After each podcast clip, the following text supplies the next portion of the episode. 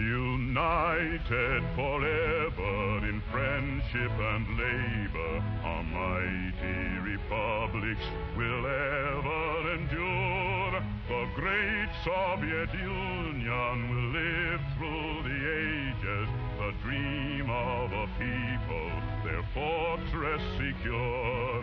Long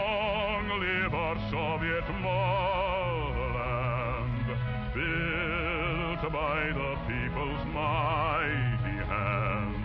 Long live our people, united and free, strong in a friendship tried by fire.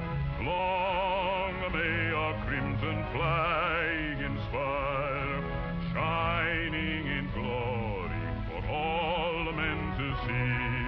Through days dark and stormy,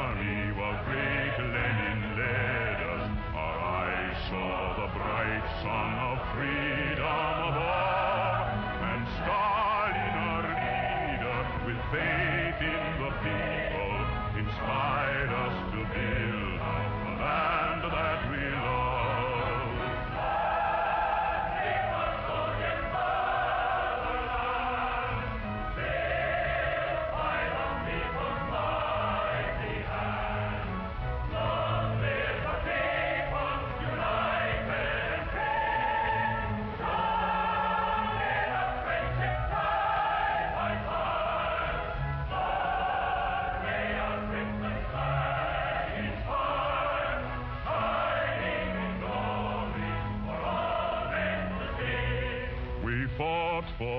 future, destroyed the invader, and brought to our homeland the laurels of fame.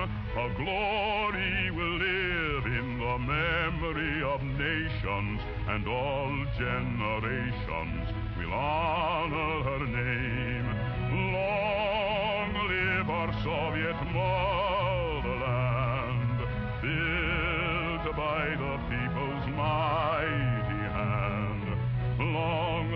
her people, united and free, strong in a friendship tried by fire.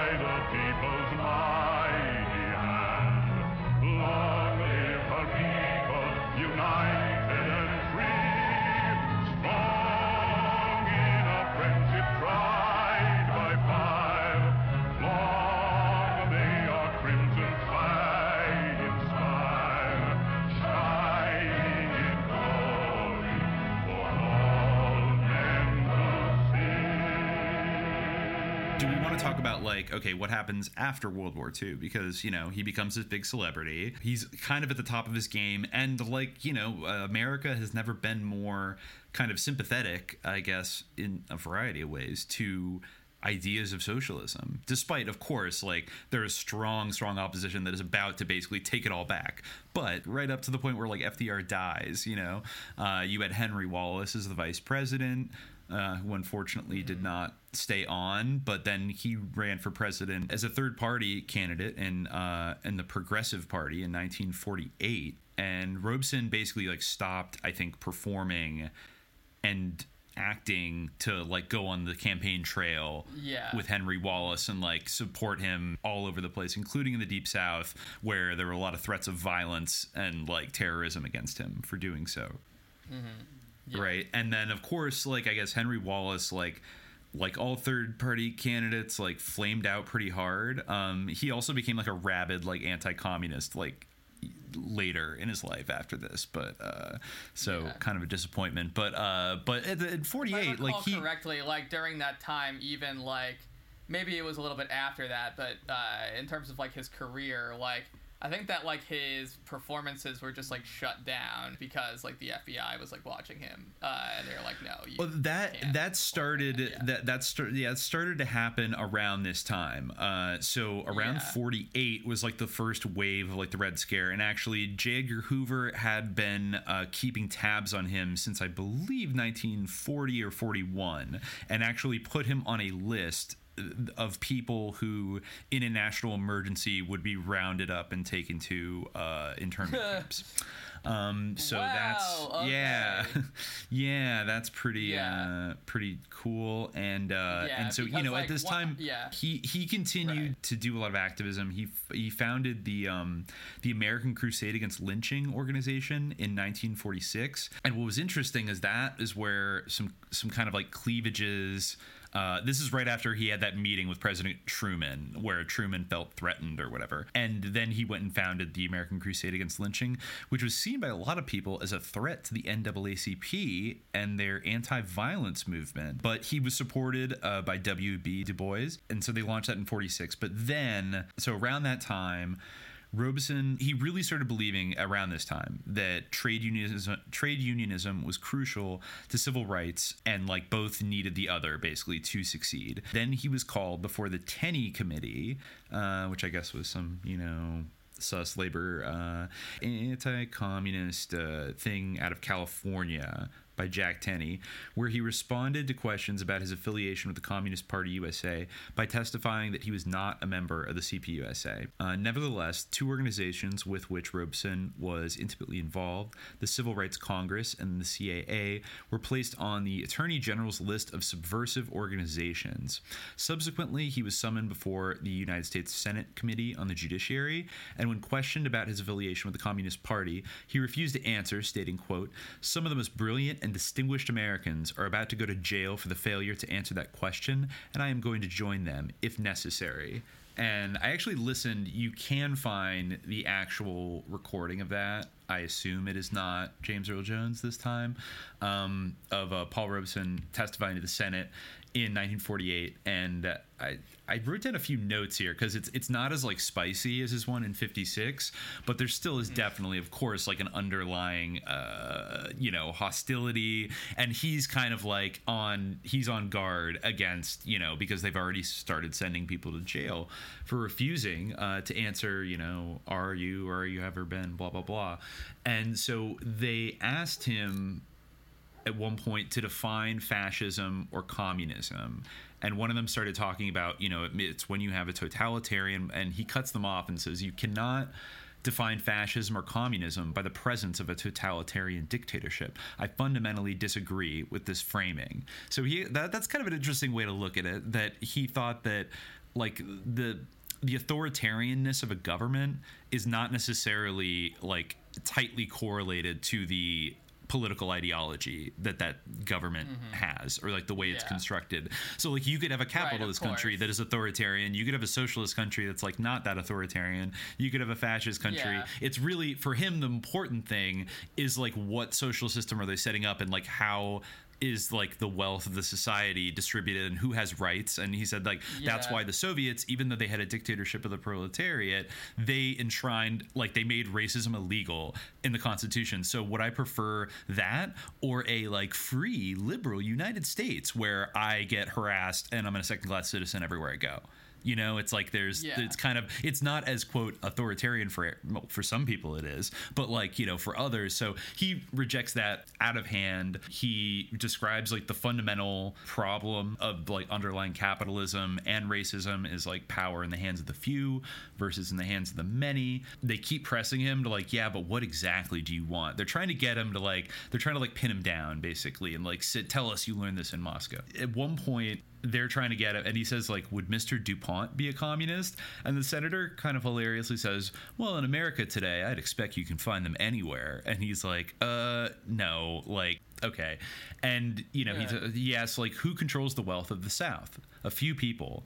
And when finally pressed to like define communism, he says communism is interested in seeing that those people who are oppressed, who suffer, that they represent those people, and that's that's what he gives. And you know he says when people uh, you know complain that he's not he's maybe not being an American. He says, "What is an American today? You try to link every American as being with this country or that country." Uh, General MacArthur recently said that like we in Amer- we Americans are in a world struggle, so we're a part of the world now. It's not just about you know America. He also said, you know, if there are Americans who want to support Franco in Spain, uh, let them go ahead. I supported the other side. And they're like, well, what is the American communist to you? And he says, the American communist is an American, as far as I'm concerned, just as Jefferson was an American. So he does that sometimes, where he'll invoke Thomas Jefferson, uh, Frederick Douglass, people like that. But you know, it's like he'll he'll he'll he'll kind of he, he'll do that little thing where he kind of uses that against them. You know, like don't you guys love like Thomas Jefferson? You know, well, you know, he was a rebel in his own way, and uh, Right, and then of yeah. course they he he poses an interesting question that gets them a little bit riled up, where he says, suppose a French they asked if this law they were considering, I think it was the Smith Act that basically uh, you know banned people from being communists, like joining the Communist Party, and uh, he was you know obviously very against this, uh, and they said, well, you know, if the Supreme Court ratifies this uh, this law, you know that it, it's under you know consideration right now, are you going to break it? or will you follow it? And, you know, he says, well, suppose a Frenchman were asked to follow a law passed by Vichy. Would you expect him to obey it? And they're like, "Rah!" like, what do you, rah, rah, rah, rah. It's like, like rabble, rabble, rabble. Like, what do you mean? Like, that's Uh, totally, yeah. but like, you know, they're not in charge of, like, they're not in charge of France. And he's like, yeah, but like, if they say you're living there in the 40s and they pass a law, will you expect the average French citizen to just like follow the Vichy France law because they're occupied by fascists? And it's like, "W- are you saying that like you're saying we're Vichy? Fr- what? Like you know, they start to get a little mad, and then of course they roll out the you said your father was a slave, and now you're independent, and and he cuts him off and says, "Am I?" and people uh. kind of laugh in the crowd, and he says, "You're now financially successful. Can you think of another country on the face of the earth where you could have had those opportunities?" And he says, "Yes," and then somebody goes, "Are you going to say Russia?" And he's like, "Yes, I would," and and then they get in some crosstalk, and he says there are infinitely more opportunities for Russia for like a common person. They liberated a whole people, and then somebody yells, "They liquidated whole people," and he says they liquidated far less than Negroes were liquidated, and he ends by saying, "Why all this excitement about civil rights if they aren't necessary?" And it cuts off there, but uh, some really good, good crosstalk in that, and uh, Uh, wow. kind of follows Yeah. the line of, of the the later one, which is a little more aggressive, but still like you're successful. Why don't you like you know? Isn't America the greatest Yeah. country in the world? Um, also, just as a side note, love for they that, oh, liquidated people. yeah, they Uh, liquidated yeah. people. They liquidated far less than Negroes were liquidated. Um, yeah, so there you go. I mean, in that real transcript, there he he kind of says like, you know, they liquidated far less. So shut up. Um, Um, not to say that yeah. you know uh, they didn't do anything wrong, but uh, which you know we'll get to in Yes, a second. Also worth yeah. worth another interesting thing vis-a-vis like the erasure of Robeson is that he was like very active in the 40s with uh, advocating for the integration of Major League Baseball and Mm-hmm. which you know eventually happened with Jackie Robinson but then Jackie Robinson after okay so I think in 1949 Right, came at. the Oh, wait, famous well, speech he get- gave oh yeah yeah yeah Before we get into this, oh yeah, the World Peace Conference in Paris, right? Mm-hmm. Yeah, but there's actually something sus about this, which is that uh, you know he was invited to the World Peace Conference in Paris, you know Mm-hmm. that uh, was sponsored by uh, the Soviet Union, uh, or you know, uh, yeah, I think it was sponsored by the Soviet Union, and. Yes. Uh, so something very sus happened uh, in the reporting of this event. I don't know if you picked, if you encountered this. no no no But go so, for it according to a transcription of the proceedings, Robeson said, uh, "We in America do not forget that it was the backs of white workers from Europe and on the backs of millions of blacks that the wealth of America was built, and we are resolved to share it equally. We reject any hysterical raving that urges us to make war on anyone. Our will to fight for peace is strong." we shall support peace and friendship among all nations with Soviet Russia and the People's Republics.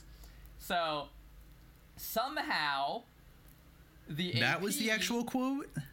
Yep, somehow Wow. mysteriously, the AP ended up with uh, this quote. Uh, Mm-hmm. We colonial people have contributed to the building of the United States and are determined to share its wealth. We denounce the policy of the United States government, which is similar to Hitler and Goebbels. It is unthinkable that American Negroes would go to war on behalf of those who have oppressed us for generations against the Soviet Union, which in one generation has lifted our people to full human dignity. So, like, you can tell how one is like much more strident, obviously. Wow. And like wow. people when they heard that flipped out, and the suspicion of some is that you know a certain uh, you know intelligence agency Mhm. uh, slipped in there and certain uh, newly minted intelligence switch- agency. switch things around. Yeah, that's uh yeah. Uh, so yeah, many. instances Wow, have pointed to okay. That. Uh, Well, that yeah. that's really fascinating because I was almost about to. I didn't come across that part. I, I did read that they took it out of context, and he said that himself. That like Yeah. the, uh, but I guess that what he means is like they kind of like really took it out of context and like inserted a bunch of like inflammatory statements into it to make it sound like is like scary and like confrontational Yeah, as and you can actually see like in his like reply, like that he's kind of working off what he actually said, where he's like, "I said that we would fight for peace and stuff like that," you know. But they're working off of him saying like, you know, we're gonna redistribute your wealth, like, ha, ha, ha," Uh-huh. you know, and like We're- he even They're coming to take what- over your yeah, like you know. he even that he even thing. mentioned, you know, the only real workers, uh, you know, uh, if you listen to Capo Fash House, uh, the the white workers from Europe, you know, he even shouted them out in the original statement, you know, but that was of course taken out of the the changed version. yeah and and so, this ended yeah. up being like the turning point uh, when the tide turned really for robeson in america because Mm-hmm. everybody like earned the shit out of like this fake statement that was totally like Yeah. beefed up and taken out of context it's also funny because like today I feel like hit that kind of rhetoric, like the fake rhetoric that probably the CIA implanted to smear him, is like what like Antifa, like your average kind of Antifa edgy like Portland person would like would be like, yeah, that's based, like that's badass, like, and they would like not like his other statement when I think like in his original words they were they were quite eloquent but also careful and like not Yeah. you know like like robeson was not popping off like just saying like like death to america death to america like all the time i mean i guess you know the vibes are a little bit different back Yeah, then but like maybe the psyop has like progressed like so far because I could definitely see from both sides. Like on one hand, like you know his actual statement, I could definitely see appealing to like some, you know, like uh, because there still is like within the left or whatever in America, there's still that thing of like you know you're dividing people like by with race or whatever, which his original statement like doesn't do. But yeah, then also of course quite the there are some opposite. He says the the working Yeah. white people and the slaves like built America, which is very Right, generous, yeah. I would say. Like to, to white people, like I mean, Yeah, some would maybe is. say too generous, but um, but well, yeah, I'm, exactly. Some today would say like too generous. So yeah, I, I mean, like I feel like there's both like the sides. or like you're in erasing like, the, left, the yeah. settler colonial status of the i'm sorry Yeah, settlers exactly, uh, uh, yeah. i haven't read settlers but i feel like that's become a meme where like did you see that map a few weeks ago of like somebody just like No, like somebody who wasn't uh, a native a, a native person like publishing like this is what the united states like will look like under communism and it was like it was like a map of like it was Oh, like man, an arbitrary map of like tribal nations that I don't even think was accurate, but it was like 600 like tiny little plate.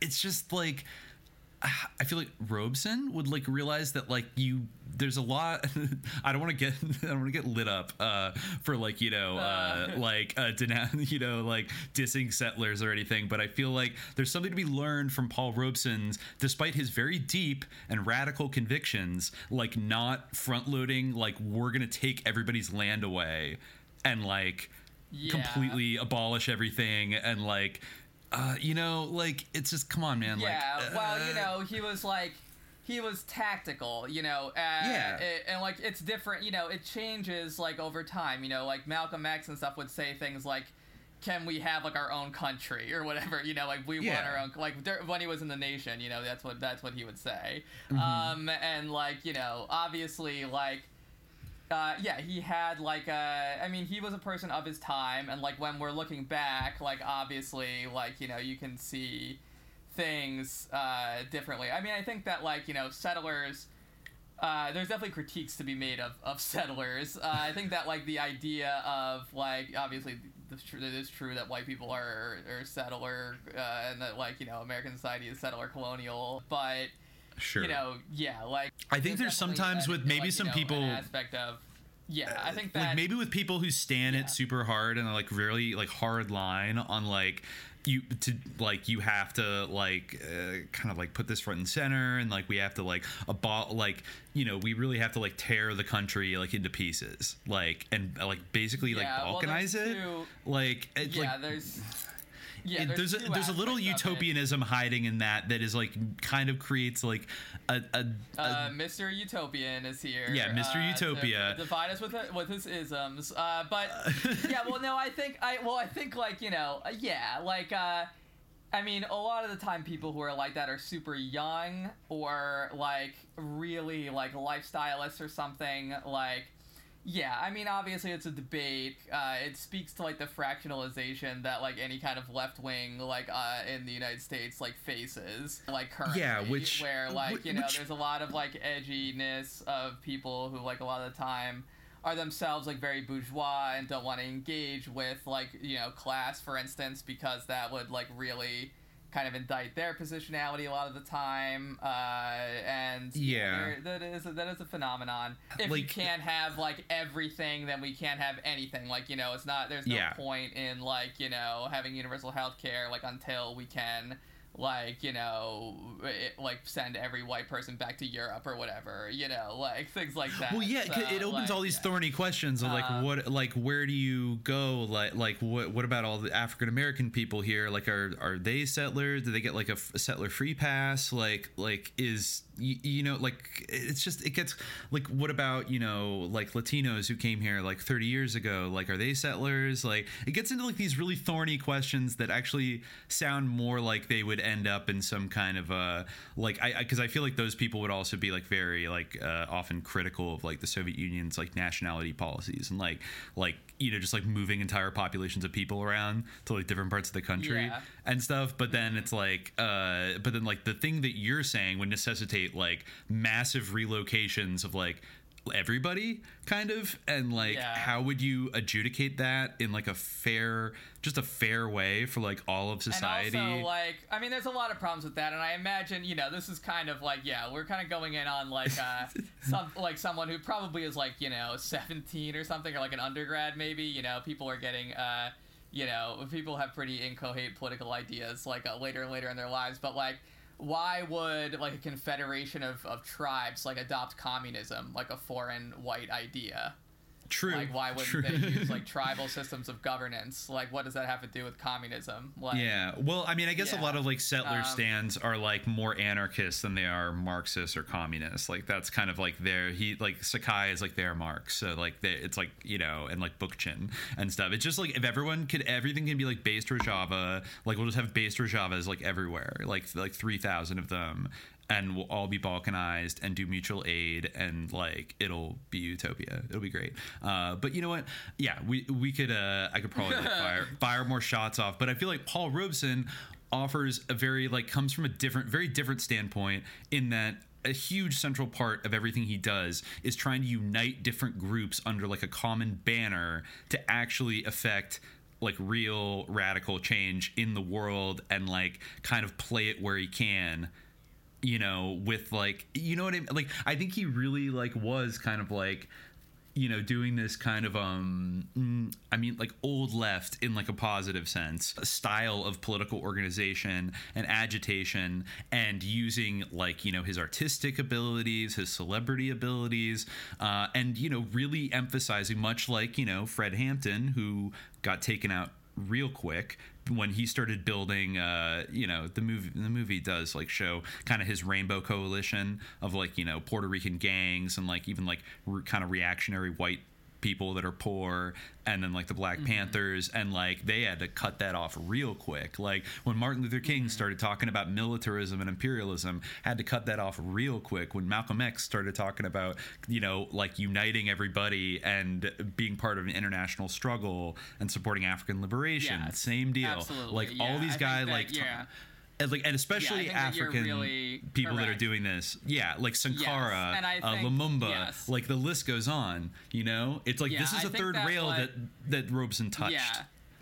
I think that like the issue is that yeah, obviously like the true way forward is like for people to have like solidarity, you know, and I like you know obviously like any you know I don't like have any presumption to like propose any kind of like political program or like uh, pretend to have like any kind of uh, real wisdom about like how to move forward uh, politically like in the United States, but what I would say is that like obviously like when groups like unite together like you know out of a sense of solidarity that obviously has like a greater effect and I think that there is an attempt like both to encourage like genuine like fractionalism like you know to encourage fractionalism uh, and also to portray like just uh, a certain like uh, acknowledgement or an awareness of like the the different uh, positionalities of certain groups as that like divisiveness you know both to encourage real divisiveness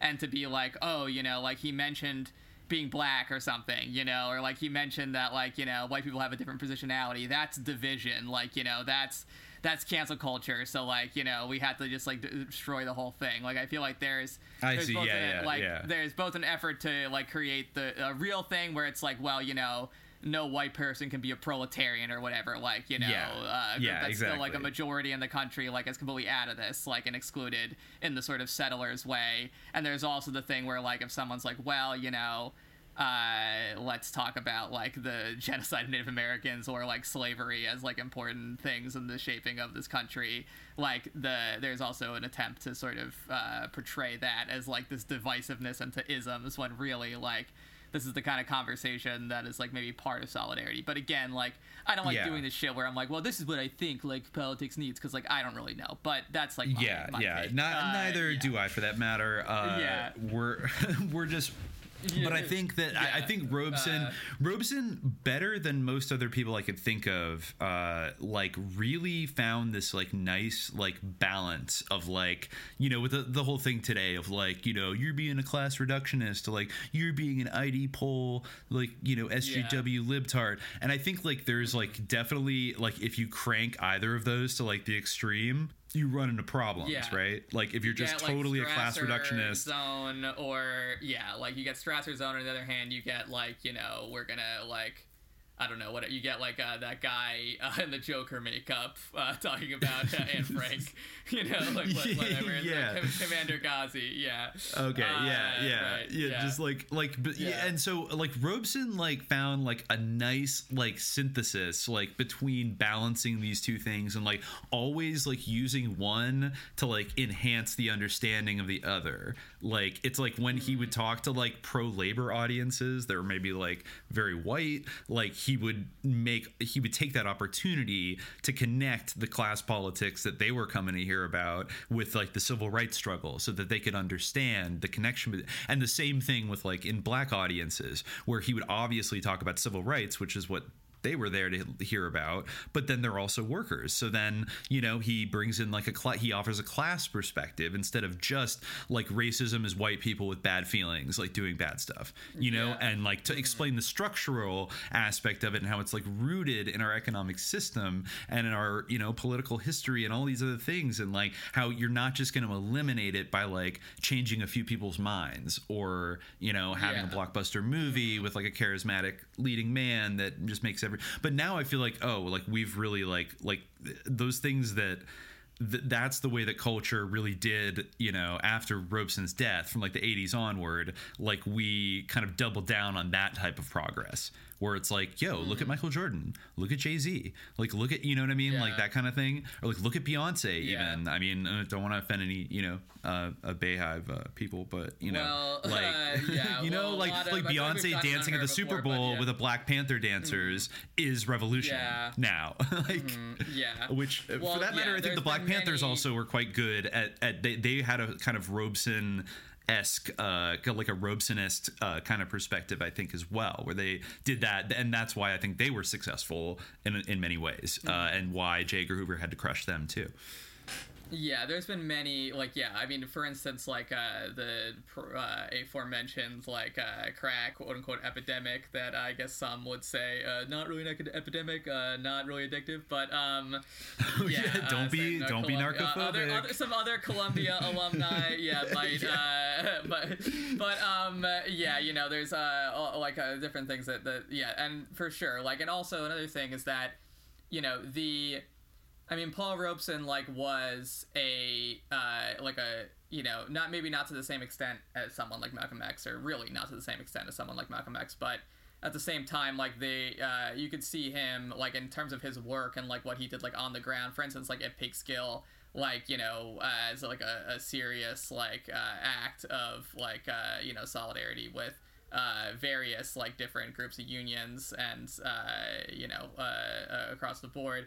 Like he was like a leadership figure that like doesn't exist like at this time at all. You know like uh, there's not even anything comparable like where you know and even if like and you know yeah and I do, I do see uh, I think some of what you're getting at in terms of like if such a person were to emerge they would be in if you can see the like the the delicate balance he has to manage as he mentioned where you know he has to play to different audiences like co- code switch in a way you know uh, Yeah. like make sure his message is palatable whereas like today we're in a situation where like you could easily see someone trying to do that delicate balancing act just getting completely torn down like any Yeah. you know like uh, that that like uh, that narrow path has gotten like narrower and narrower where like Mm-hmm. uh, you know as, as trump said to biden during the debate you know like you just lost the left if you you know if you do this like you know well like, yeah uh, yeah, well it's like yeah it's um, like a- yeah, like absolutely if, i mean uh, well you, you know, for example he did he did say in one interview he made a passing reference to the horrible imposition by the british empire of the opium trade on the chinese people which we now all know as of last week is extremely narcophobic and denies Yeah, the chinese people their agency to the become addicted to agency opium. just do opium. Yeah exactly. So uh, yeah. sorry sorry Um, paul Yeah, he was uh, but- narcophobic. um, yes. Uh, We really need to- yeah, we true. really need to yeah, unpack he wasn't this. perfect. Uh, he had some serious problems, like being like being narcophobic. Um, yeah, he Oh, was highly man. narcophobic. yeah speaking of um you know getting denounced and this is kind of like an interesting turning point so after he didn't give that speech at the paris peace conference but they published that thing anyways and he got attacked uh, roundly in the press the kind of i don't know i guess you could say the powers that be and the house un-american activities committee summoned none other than jackie robinson to go down to Congress and testify uh, before HUAC and kind of like rebuff Paul Robeson and basically reassure. Um, I think I, I had uh, the quote here. It was like kind of a depressing uh, quote where, um, let's see.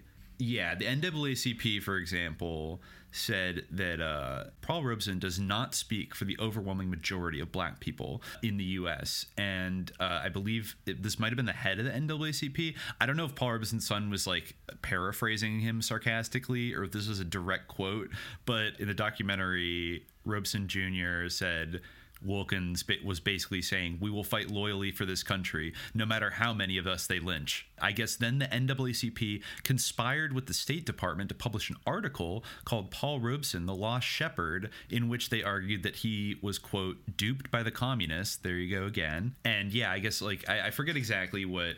Oh, yeah, yeah, yeah. Jackie Robinson testifies on Negro loyalty. So they basically, like, brought Jackie Robinson down to HUAC to like publicly give a display about how like grateful he was to have the opportunity to be a baseball star and how much Uh. American Negroes loved uh, the United States and they would definitely like fight to the death in like World War Three Uh, to defend like the senators from Mississippi or whatever. And yeah, so uh, that was uh, unfortunate. Yeah. Um, but but then you know uh, then there was there was an interesting incident here in I think it was 49 where then Paul Robeson you know he's getting attacked left and right and so he decides to go back to the Soviet Union for a series of concerts. Now, you know, for for the for the tankies listening, this is going to be a little bit of a a, a rough a rough one. Uh, but he went there and he wanted he wanted to see his his friend uh, Itzik Fefer, who was a Soviet Yiddish poet who he had met when he was on the uh, the Jewish uh, you know Jewish anti-fascist committee during the war when they were doing kind of you know public diplomacy work in the U.S. So he goes there and he asks you know his, his the, the Soviet people uh, you know I want I want to see Itzik Fefer and the problem is that at that point like Itzik Fefer had been arrested uh, and charged with counter-revolutionary anti-Soviet activities and was being held in the Lubyanka prison. And I believe he had been there for like uh, over a year, maybe two years. And he was part of a, a group of like the Jewish anti-fascist committee and all of them were like arrested and uh, accused of treason in 1948. So Fefer had actually been an NKVD informer since 1943. I think some of them, uh, and Solomon Mikhoels as well, might have had been awarded the the Order of Lenin. You know, these were like prominent poets, and so Robeson, you know, asks like, "Hey, where's you know Fefer? I want to see him," and his uh, his you know his guides or whatever tell him at first like oh he, he's vacationing in crimea so he's not around right now. And i guess what they did was they like brought him out of lubyanka and i guess he was a little bit emaciated and not in great health from being in there a while. So they like fattened him up for like a week or two while Robeson like traveled around the country doing concerts. Then finally, like when he was back in Moscow, they said, "Oh, hey, like uh, Fefer's back, uh, and you guys can hang out." So they met, I guess, in his hotel, in a hotel room or something. Uh, and during that encounter, this is a part where I, I'd almost like to like do a double, triple check because like uh, the summary on this in Wikipedia is written by. Um, Khrushchev might have lied, uh, but no. But unfortunately, the Wikipedia article is quoting a book from David Horowitz, the uh, famous uh, pro-Israel, like Zionist, like neocon, uh, you know, journalist or whatever. Yeah. And so this is like a extremely loaded, but also it was relayed in the documentary by his son and other people that were like, you know, uh, contemporaries of Robeson. So I'm assuming this is more or less true, but please ignore the uh, the horrible like anti-Soviet bias. Um, but basically, like when they were in the room, uh, I guess Fefer kind of let it be known subtly uh, to Robeson that the room was bugged and they were being listened to. And I guess Robeson asked him how he was, and he did something like he drew his finger nervously across his throat uh, and motioned with his eyes and lips to his American comrade that like he was being held prisoner. Horowitz vaguely quote he says like he wasn't speaking but somehow he also said they're going to kill us when you return to america you must speak out and save us uh, i think that's generally like the kind of message he gave to Robeson. So, you know, uh, running up against like a, a tough thing here. You know, he's a full-throated supporter of the Soviet Union. He's really put his like his his whole reputation on the line. Is already getting persecuted for it. He comes over here, meets his good friend, fellow artist, and realizes that he's actually been in jail for anti-state activities. So, his reaction to that was he was about to give a concert at Tchaikovsky Hall, and so it was and it was broadcast on television and, and the radio across the entire country. And Robeson uh, publicly paid tribute to Fefer and the late Mikhoels, who is alleged was uh, killed by the KGB and then run over with a car to make it look like a hit and run accident uh, in 1948. Um, again, got to double check that. But then he sang, so he offered praise to Fefer and Mikhoels, and then sang the Vilna Partisan song in Yiddish, uh, Zog Kin Mal, in both Russian and Yiddish, and that was basically a like uh, a a Jewish ghetto partisan resistance song from World War II, very famous, and basically uh, saying that as you know a kind of subliminal critique of the Soviet government arresting his friend.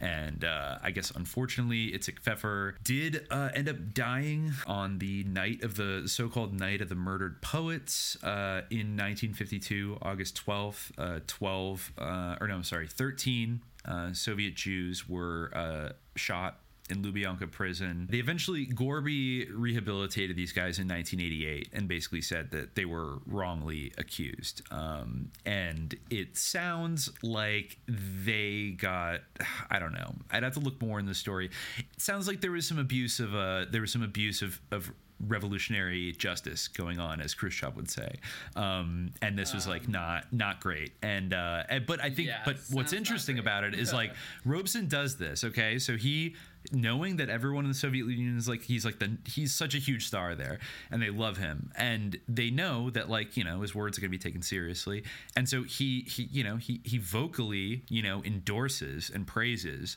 this friend of his who's in Lubyanka, and then he sings a song that evokes the Holocaust of Jewish people in World War II. Now, I don't think he was saying that literally like the Soviet Union is like doing a Holocaust. I think that's a little bit like overblown um, to make those like pat comparisons to like what the Nazis did and Stalin's like late paranoia about like Zionists like trying to poison him and stuff. Um, not saying it, it was good what he did, but like I think those are different orders of like magnitude. But when Robeson comes back to America, uh, I think some people ask him about uh, repressions or arrests of artists or things like that, and he tells them, uh, "I don't know anything about that." Yeah. So he basically, when he comes back to America to the Western press, he completely denies that there's anything like that going on. He does not come back and speak out and say they've got my friend locked up in the jail. We have to release him. Which is, you know, I mean, a lot of people, of course, in the documentary, they kind of like they're trying to preempt like all the liberals like walking out of the movie and being like, "But wait, wait, wait! Like, no, we trust us. Like, he's a good person. He just you have to understand his thinking." And I guess you know his thinking was, as somebody said, that he came back and denied there were any kind of political purges going on like in the early 50s and they said he was not about to come to the US and criticize the Soviet Union which in his opinion was a barrier to world domination by the right wing of this American uh, imperialist system and so you know I mean Yeah, I mean uh, there yeah. are like i think that there are like a couple of different like takes on like the Itzik Fefer meeting. Like Yeah. it's actually very possible that for one, like just uh, David Horowitz's radical son, uh, just to give the blurb from this book, uh, this is all about his journey from being a '60s radical to being, you know, a conservative, uh, Oh, God. and uh, So you know, it's, it's trot. literally called. Ugh. It's so it, it's uh yeah. Uh, he was well, a trot like, yeah he was a trot wasn't he yeah, he's one of the trot Yeah. to conservative pipeline. Yeah, exactly. Um, and uh, I, I, you know, I believe he founded uh, Ramparts. That's uh, holy shit think- wait Horowitz founded Ramparts Yes, he did. oh Um, god or he was that an was so- editor of Ramparts. He was yeah. editor of Oh, it was such an Sorry, yeah, I op. don't it was so founded it. infiltrated. It. was CIA Um, funded, I believe, uh, secretly. Yeah, that came out later in the Um, seventies. yes, associated with the, the new left political uh, movement. Uh, Mm-hmm. But yeah, he was uh, one of the big new lefters. But uh, then, you know, he, so he tells the story through like, you know, different anecdotes of other radicals or whatever. You know, he uh, Mm-hmm. he talks about, these are just some of the people like, uh, we are introduced to an aged Bertrand Russell, who the world famous philosopher and godson of John Stuart Mill, who in his 90s became America's scourge, organizing a war crimes tribunal over the war in Vietnam. There is Tom Hayden, the radical everyman who promoted guerrilla warfare in America's cities in the 60s, married film legend Jane Fonda, and became a Democratic state senator when his revolutions failed.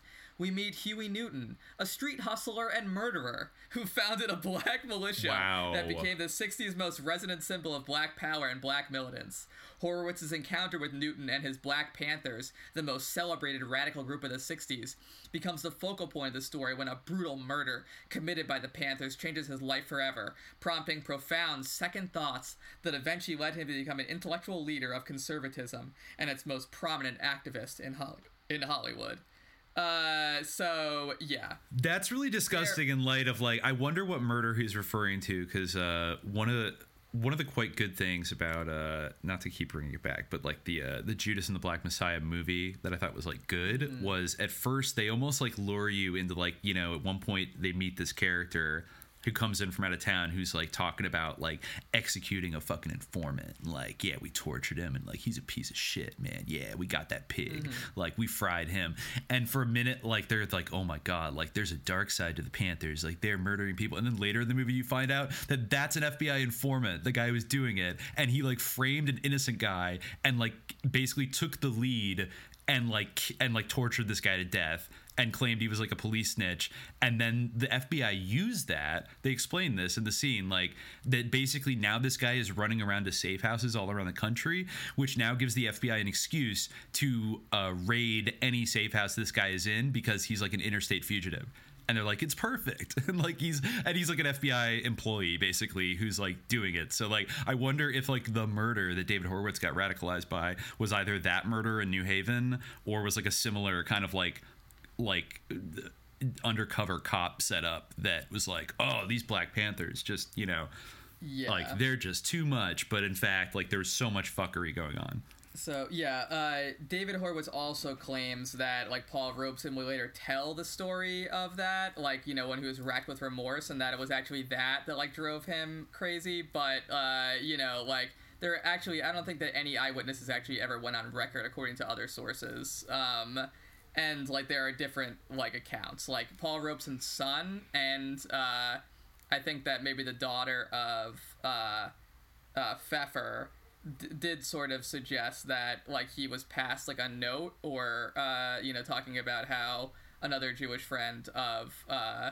Paul Robeson, Solomon Mikhoels, who I think you, you mentioned, yeah um, that uh, you know that that they had been killed, um, and that they had to communicate through hand gestures and everything. But others, uh, like uh, Slavic anthropologist Esther Markish, Uh-huh. uh, wrote that like you know. Uh, Fefer couldn't say anything because they're, you know, uh, he, he he was carefully careful to say nothing to Robeson because you know the secret police had told him to do that. Uh, and you know, there's a yeah, there's another. so so his by, like uh, his his his yeah. choice to like sing that song and all that stuff was more just like coincidentally like a way to honor he- like his I, friend I think again he wasn't like dumb because he did get there and he was like, "Where are all my Jewish friends? Like, you know, can I see them?" And then it's like, just wait a little bit, you know. Uh, yeah yeah So yeah like, and, I and think- it- uh, yeah, ironically i guess it was like it was their activities going around the world and like proselytizing to like jewish communities during the war that kind of turned into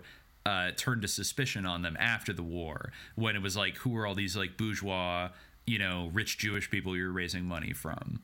Are you all a bunch of Zionists? Like, you know, this is also exactly around the time when like Israel was created, which the which Stalin and the USSR supported the creation of Israel. Uh, You know, uh, I think they thought that it would have a socialist character if they supported Uh, it. yeah. Uh, and well, that was uh, a fucking miscalculation. yeah, and, and I Um, mean, yeah, yeah. and they they they realized that quickly and like turned like flipped and were like, wait a minute, so like Israel, no, like, this is sus, this is not good. Um, Like this is like a, a right wing ethno state. Like we we can't support this.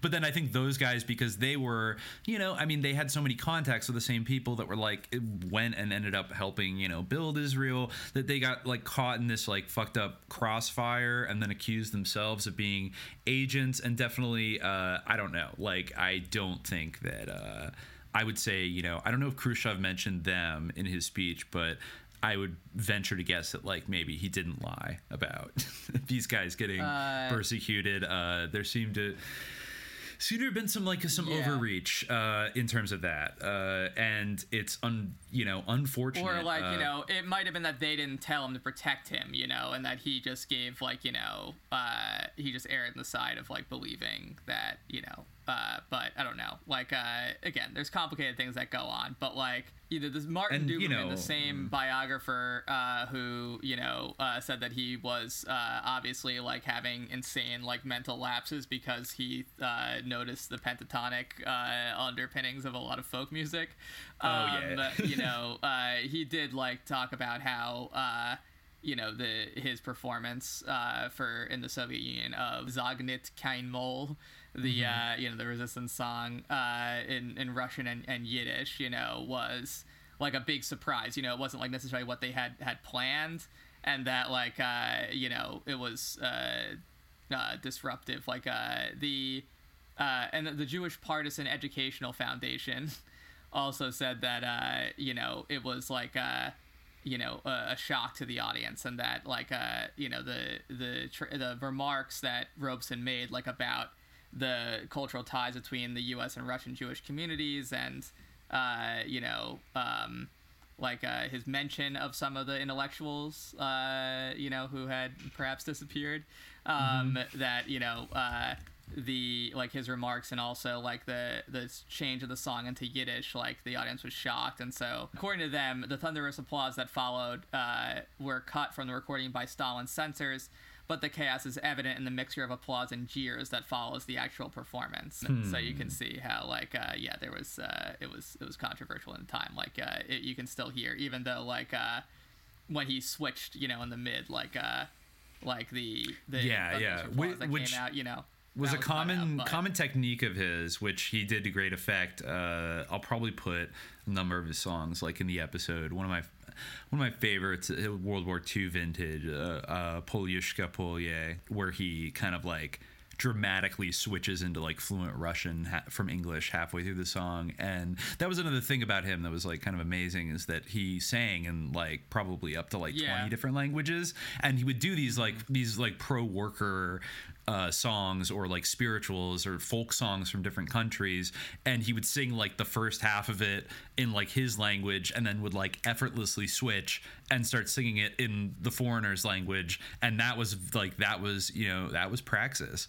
Like he was trying yeah, to I mean, he was stitch he was together. ma- yeah, yeah, he was a master of like the artistic, like psyop, like you know, maneuver. He like definitely understood like the psyop power of of art uh, and and music, like yeah, very well, and like yeah, used it Yeah. repeatedly to to really good effect. Yeah. And you Um, know, I, I also you know for those efforts he was and others he in 1952 uh, I guess that would be after the um, the Fefer incident he was awarded the International Stalin Prize and uh, he accepted the award in New York. And then um, in April 53 shortly after Stalin's death Ro- Robeson penned to you my beloved comrade praising Stalin as dedicated to peace and a guide to the world quote through his deep humanity by his wise understanding he leaves us a rich and monumental heritage and then the uh, united states revoked his passport for five years okay. um, and did not Yeah. allow him Uh, yeah, to I travel guess and yeah i guess he was the only I private citizen what would like happen like if you yeah, Yeah. well he did he was the only one to get the national stalin prize uh, in the in 1952 international uh, Stalin yeah. Prize. Yeah. oh sorry yeah, exactly. yeah i guess Exactly, it sense but- if there was a national uh, one for the United But then you know, just to, so yeah, he he always was like pretty, probably more, maybe more than any other American, like notable American figure, did not back down on like liking Stalin. Uh, and I guess he, I don't think he ever met Stalin, but uh, he said he saw him once, like at a parade or something, um, or, you know, some kind of maybe at um, one of his concerts. But also, what's interesting about him, he's also very like rare in the sense of when uh, Nikita Khrushchev denounced, or some would say Lied. Uh, no, uh, about wait, Stalinism at the 1956 Party Uh, Congress, which I was actually rereading this week. Future guest uh, Jimmy Fallon Gong was like reading it and uh, was kind of surprised by some of the language. I mean, we might have to do it like a deep, like Furr v Khrushchev, and like really, Uh, yeah, know, we settle can, it we once and for it. all. I, I've never actually read the book. Um, I just like know it through like you're talking about it. yeah like, you know, i've read it and i've read half of the secret Uh, speech but but anyways like Yeah. basically after you know after khrushchev um lied and um you know uh, stalin like was like canceled in the soviet union robeson just kind of like the ultimate yeah, cancel Robeson, culture. the he was. He was the ultimate yeah, yeah. cancellation. There were riots when they tried Um, to take his statue down. Um, yeah. uh, but you know, basically, Robeson stopped kind of just like talking about Stalin for the most part. Like after that, I mean, I guess around that time, I guess in '56 at the HUAC hearing when they were asking him, I hope this is really part of it, but in the James Earl Jones version, they said like, you know, when you went to the Soviet Union, Mr. Robeson, did you give a speech praising Stalin? And he goes, Yeah. I can't remember. I can't remember. and just like Yeah, yeah. a series of questions like that where they're like, Did you do this? Like, did you just say Stalin was like a great man? I don't remember. And it's like, you know, blah, blah, blah. Like everything is like, I can't remember. I don't know. Maybe. I don't know. Uh, and Yeah. it's just like trolling them. So even in 56, he's like pretty much like, and then he gives that thing about how like the gulags were filled with fascists anyway. So, um, Yeah, you know, uh, what does he care? yes. But but you know he was friends. I mean, he, point is that like you know it was like he does say like you know the issue of Stalin like that's for the Russian people to like work out. You know, like I can talk about Yes. it like when I go to Russia. You know, if I sing for them, like he does say that. But you know, when they Mm-hmm. press the issue of like, oh, if you care so much about slavery, what about like the gulags? He's like, well, there's nothing but fascists in there, and uh, it, it had to happen. Uh, which you know, Mm-hmm. yeah, is not uh, rendered in the in the sort of reenactment uh, that you Yes. hear. Uh, and so kind of interestingly like he he rides with khrushchev like he basically Yeah. he take he takes a tack that i actually think maybe it was like the better tack that maybe i feel like the the soviet union could have been better served by where it's like okay some bad things happened under stalin's tenure but are we going to like are we going to sully the entire experience of like the Soviet, you know, Union's like progression over the last like 30 years and all of its like great achievements and like the destruction of the Nazis and like all these other things? Are we going to kind of like sully it and give all this ammo to like every anti-communist asshole around the world who now gets to go like Stalin killed 85 bajillion people every 5 seconds like, you know, Well, and mean, so yeah, basically I it's like mean- okay, like like take him, you know, basically like okay, like uh dismantle the cult of personality, kind of like take that away, and then let's like actually like put in place things that make sure we're like we never do that again because that got way out of hand, and like we need to reintroduce. I think as a I, I think is uh, yeah socialist legality is what Khrushchev calls it, and like and really draws up a bunch of quotes of Lenin, basically like explaining like you know like you can't just have like troikas and like declare somebody like counter-revolutionary and like shoot them. Like obviously like that that type of thing is for like the absolute most extreme like wartime emergency measures you know like during the russian civil war. But like before the war was even won after their you know major decisive victory lenin like canceled the death penalty again and like that type of thing. It's like we should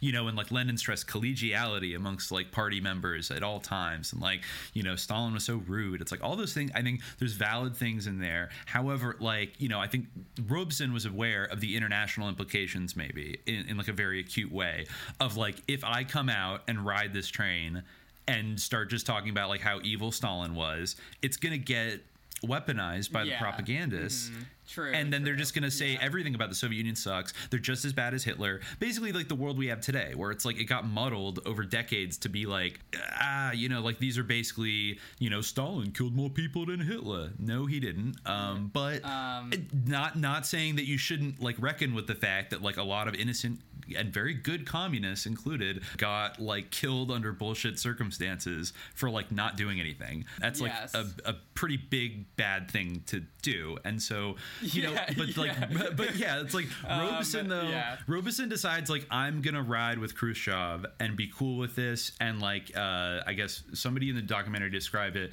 that like he he just like keeps on keeping on after Khrushchev's I speech mean, even, and just kind of goes with it.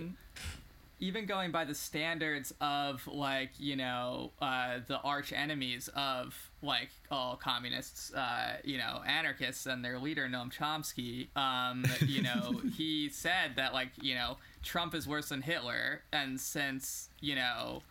Well, prob I don't know. Stalin is also worse than Hitler, but he, uh, probably at least you know he's at as bad as Trump. So if the United States can go on under Biden to try to stop climate change, then the Soviet Union probably could go on too. You know, right? Very that- good point. Very good point. Yeah. Why do we have to cancel Uh, the entire Soviet project because like things got a little crazy for a while? It's like okay, you know, and you know if Beria really was a pedo, then good thing they killed him. Like if not, that maybe was sus. But like you know, it sounds like mm, I don't know, not a pedo, but like a serial rapist. That was the uh, charge against him. But um, Uh, but you know, yeah, I, I think mm, I don't know. I don't yeah. know. I've been reading a little bit about Beria lately, and I wonder. I do want you know. Obviously, we're very anti-pedo podcast, but uh, I, I wonder a little bit about some of the the Beria ac- accusations. Uh, Well, you know, I had that Yeah. I had that like infamous tweet from like 2 years ago or uh, like back when like Epstein died where I said like can anybody name me like one uh Marxist Leninist government in the 20th century that was like completely controlled by of pedos and everyone like a bunch of anarchists flooded in and were like bro duh, Beria Beria and then then they they wrote like uh some people said Stalin was a pedo because of that book by Simon Sebag Montefiore, who's like literally in Epstein's book. So like shut the fuck up.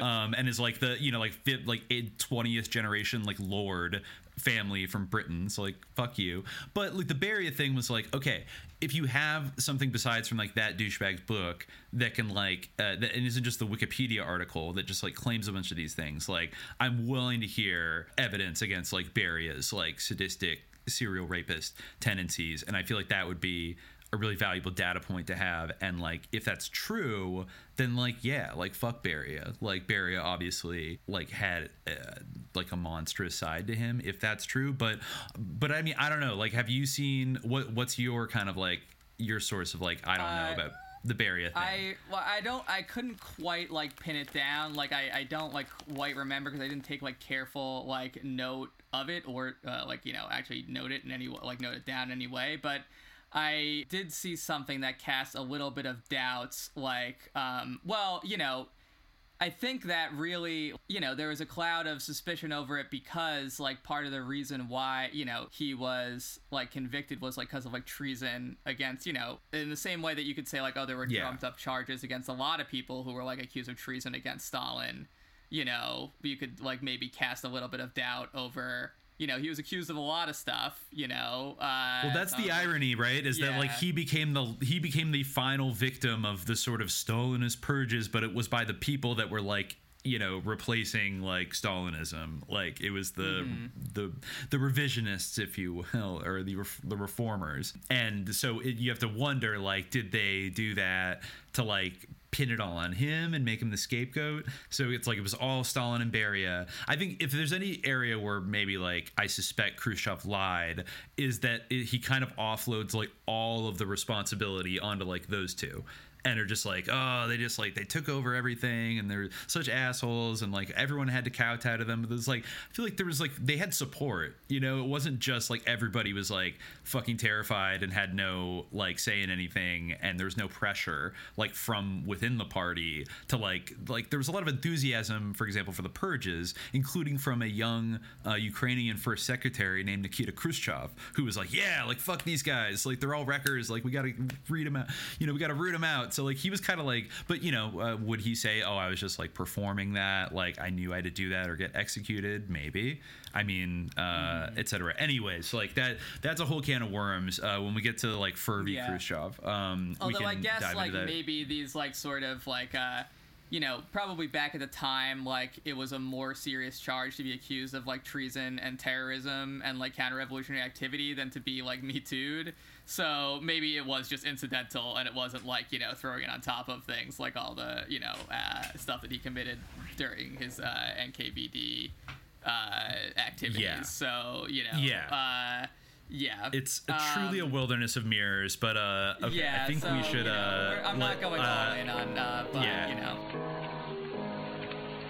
Whirlwinds of danger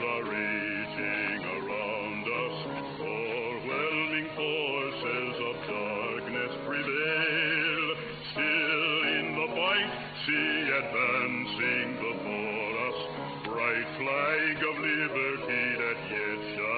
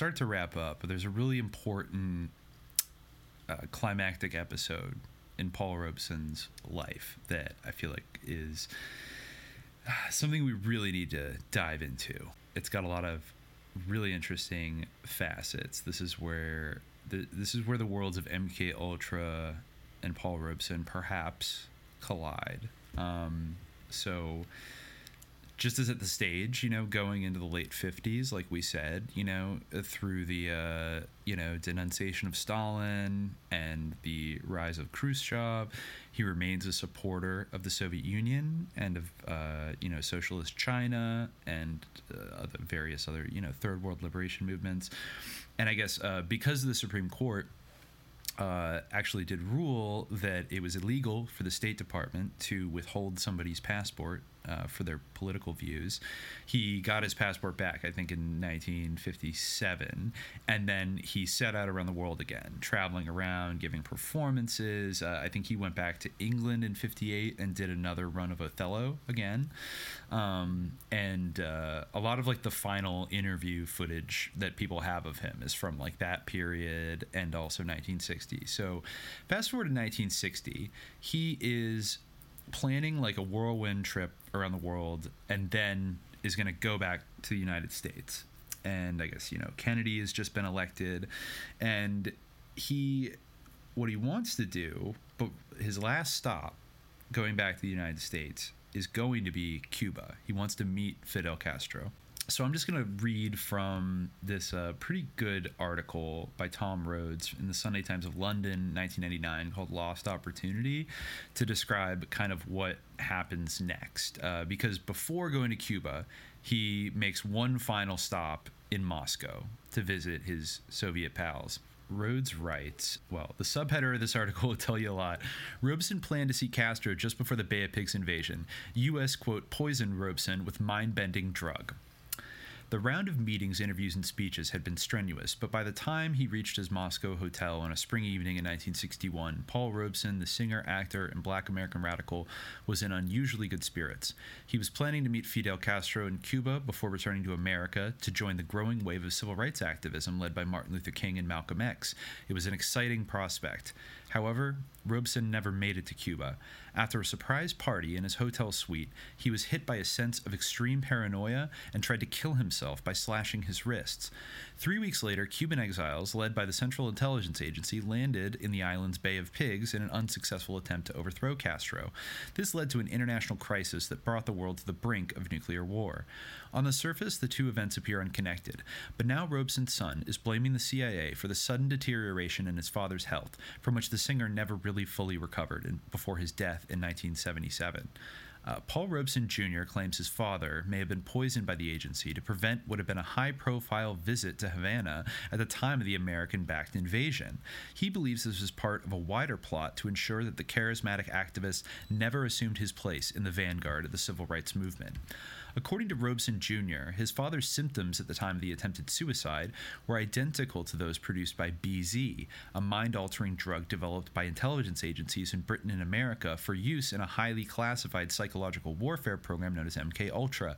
He says that at least two doctors who subsequently treated his father in London and New York had links to the program. In an initiative that coincides with the centenary of Robeson's birth, the singer's son is making a formal approach to British, American, and Russian intelligence organizations, demanding the release of classified documents relating to his father's visit to Moscow and medical treatment. Most people remember Robeson for his rich bass voice and songs such as Old Man River and Summertime that form the core of his repertoire. In Britain, he was also famous for his portrayal of Othello, along opposite the young Peggy Ashcroft's Desdemona, and the couple's controversial love affair. Yeah, I think he almost married her uh, uh, in the 20s. Anyways, um, Well, he had like, he, uh, yeah, he had a, an actual affair with her. Like, oh, he did, yeah, and he, and then, yeah, yeah, and she was white, yeah. you know, so it's like, yeah.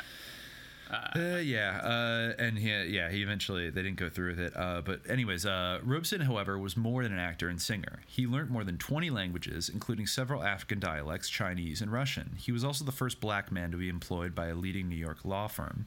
For intelligence agencies in America and Britain, Robeson's stature as an artist, combined with his increasingly radical politics, made him a serious threat. He was a close friend not only to American activists but also to leading lights of the colonial independence movement, such as uh, Jawaharlal Nehru and Jomo Kenyatta. As early as 1935, MI5 officers visited Robeson on the set of Sanders of the River, an Alexander Korda epic that was the first to feature a powerful black male star. The CIA, uh, editor's note, I think they mean the OSS, opened a file on Robeson in 1943. At the end of the war, his case was assigned to the agent directly responsible for covert operations. According to his son, Robeson had several close brushes with death in the next decade. In 1947, a car in which he was a passenger suddenly lost its left wheel and is found to have been sabotaged. He was the target of Senator Joseph McCarthy's 1950 to 54 anti-communist witch hunt, and with the, uh, the onset of the Cold War, his politics effectively ended his mainstream musical and theatrical uh, careers. Robeson Jr. formed his theory about an attempt to neutralize his father in Moscow after more than 35 years of investigation and the gradual declassification of intelligence documents. A fluent Russian speaker, he has interviewed senior officials in Moscow, including the hosts of the surprise party, this is important, which appeared to have been filled with anti Soviet dissidents. When he visited his father in hospital the day after the suicide attempt, the singer said he had felt trapped in a real life, quote, James Bond nightmare. The walls had seemed to undulate, and everyone appeared hostile to the communist regime. He shut himself in his bedroom, suffering extreme depression and feelings of utter worthlessness, symptoms that can be induced by hallucinogenic drugs. Shortly Wow, afterwards, he was crazy. yeah, the, surpri- the yeah, surprise, yeah, the element of the surprise party. Anyway, sorry, yeah. Uh, Uh huh. Shortly afterwards, he was. It well gets worse. It gets worse. Shortly afterwards, he was admitted to the Priory Hospital in London within 36 hours of his arrival, and against the advice of his Soviet doctors, Robeson was subjected to the first of 54 electroconvulsive shock therapy sessions. Mike Minnicino, an MK Ultra historian with contacts in American intelligence, said the argument that Robeson had been targeted by the CIA was quote entirely plausible. The Russian doctors and his family kept his suicide attempt and depression a secret, claiming he had suffered a heart attack. But between April and June 1961, the FBI kept a status of health file on the artist, which reveals that plans were made to prevent the world communist movement from exploiting his quote imminent death. Quote, the fact that such a file was opened at all is sinister in itself, said Robeson Jr., 71. It indicates a degree of prior knowledge that something was about to happen to him so yeah that was uh that and they they go over in the documentary ha, uh, this episode and uh you know robeson jr is obviously uh prominently featured in the documentary and he repeats that pretty much that he believed that there was some kind of anti-soviet dissident who was probably a cia agent and uh, spiked his drink with bz which is a if anybody's seen the tim robbins film uh jacob's ladder uh, it's like a very disturbing, hallucinatory, like Yes. Vietnam veteran movie. The the drug at the end, like sorry, spoiler alert. There's a big drug element to it, uh, and the drug revealed at the end of the movie that like they like tested on all the soldiers and made them go insane was BZ.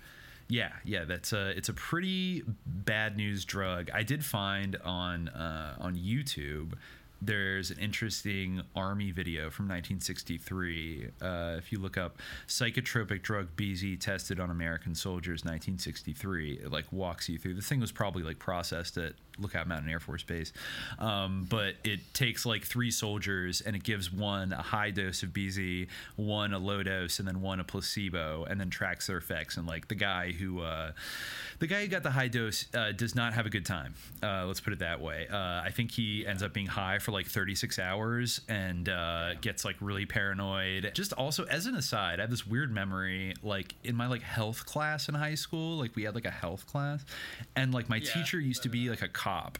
Like he was a cop in the 80s, and like Yeah. he was like he was like this big Greek guy, and he had a lot of like really fucked up stories. Like one time he showed us like a VHS tape of a 10 year old like boy who was a crack addict, like a little white boy who was like on crack, and they were like interviewing him. They, like they found him at a crack house or something. It was like really dark, but he would always tell us like like like you know fucked up things about. Co- and he one time he did mention you know we got this drug called BZ.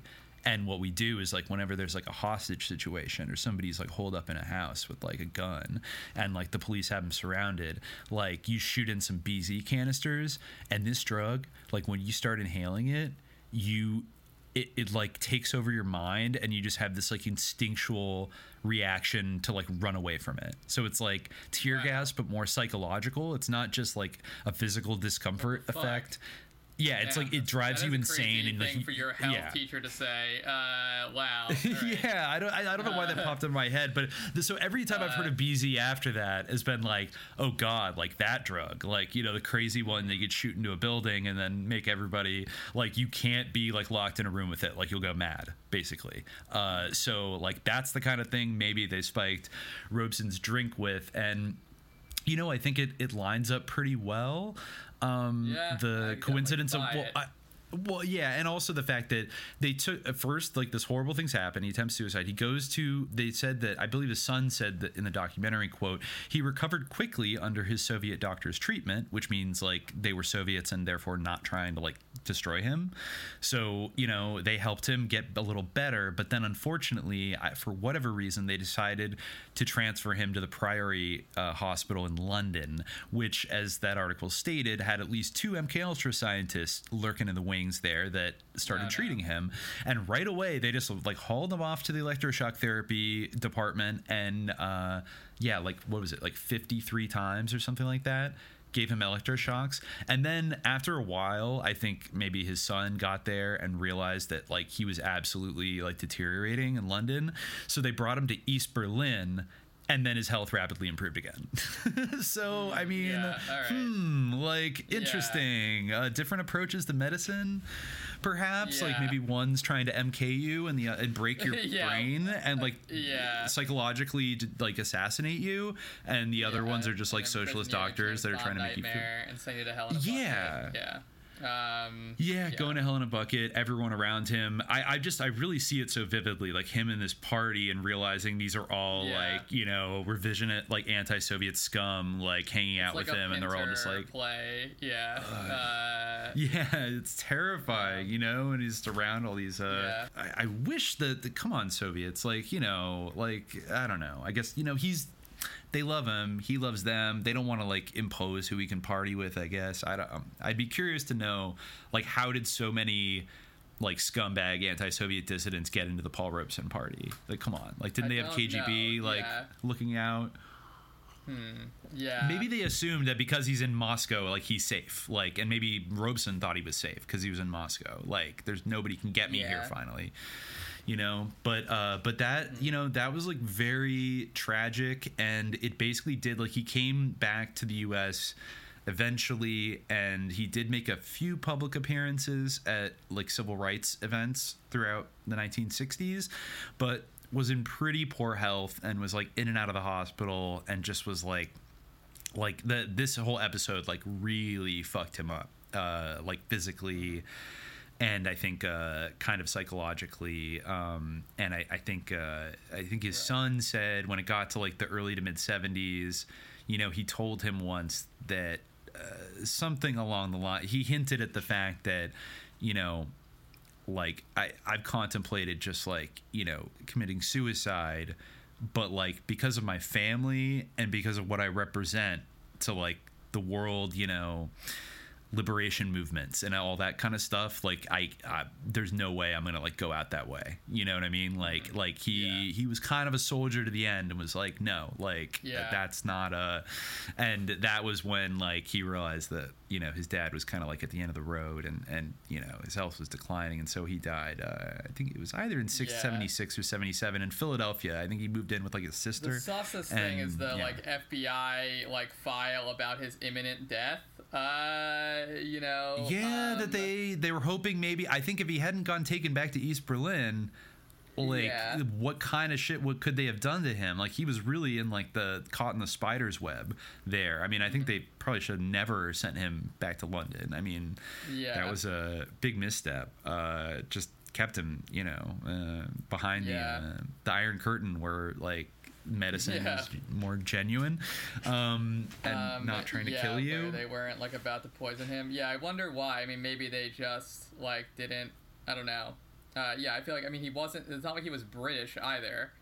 you know. So, yeah, I, like, maybe they was, like, assumed that to the, I, I think something. I don't know. maybe they assumed because it was like a mental health thing, and there were a lot of cutting edge, doc, you know, hospitals and the the medical establishment maybe had some more like cutting edge facilities and like experts and stuff for you know somebody of Paul Robeson's stature. Maybe they erroneously kind of thought that if there's some kind of like deep psychological problem going on here. I mean i wonder i wonder to what extent like either robeson or like the, the you know the kgb or the soviet doctors im like thought that he might have been poisoned right off the bat. Because it almost seems like maybe they didn't. Like they genuinely thought that he had had kind of like a depressive kind of psychotic break and like tried to kill himself. So maybe they didn't immediately assume the act you know the the actions of saboteurs and perhaps yeah. they should have uh, because then that ended up being like this pretext to to get him into a western hospital where they could do all kinds of shit on him.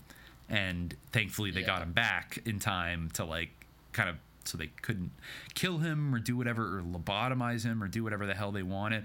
But you know they they finally it's like they finally got him. They got him to a point of exhaustion where he couldn't go out anymore and be this like leading figure and like crisscross the world and do all these things. He just uh he just like didn't have uh the juice for it anymore after that. I mean i guess he was getting he was getting a little bit older and he did have like heart problems and stuff kind of going up to that that was slowing him down slightly but it's just like can you imagine like the 60s with paul robeson still operating at like a, a high level you know like with malcolm x with martin luther king and like would he have been you know i like i'd be curious to see maybe like the black panthers like how much they were aware and inspired by paul robeson because it seems like mm-hmm. he is actually like their most direct kind of you know predecessor in terms of you know being a black communist basically wedding the ideas of like class struggle and like a racial inequality together.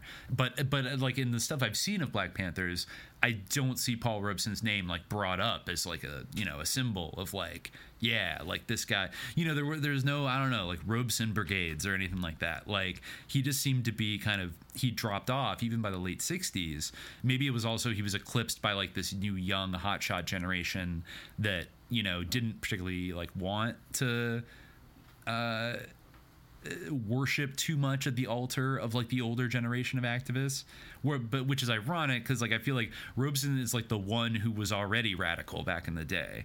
So like in a way he was like a prophet kind of uh, at least from you would think from their standpoint but i feel like maybe it's a testament to how much he dropped off the radar and had been thoroughly blacklisted from the culture that the united states government effectively accomplished like uh, people forgetting about him even though he was alive for another 15 years like e everyone just kind of forgot. And when he died it wasn't you know i mean people came from all around. Like he did have a big kind of public funeral uh, but he you know ever to this day he doesn't really get there hasn't been a movie about Paul Robeson. I believe Steve McQueen, the director of the aforementioned uh, 12 Years a Slave, uh, I think he had been like planning a Robeson movie for a while, but it either just like fell apart or like perennially will never come together because like the establishment doesn't want to remind people he exists. But now that we have like a Fred Hampton movie that is like not a total whitewash job,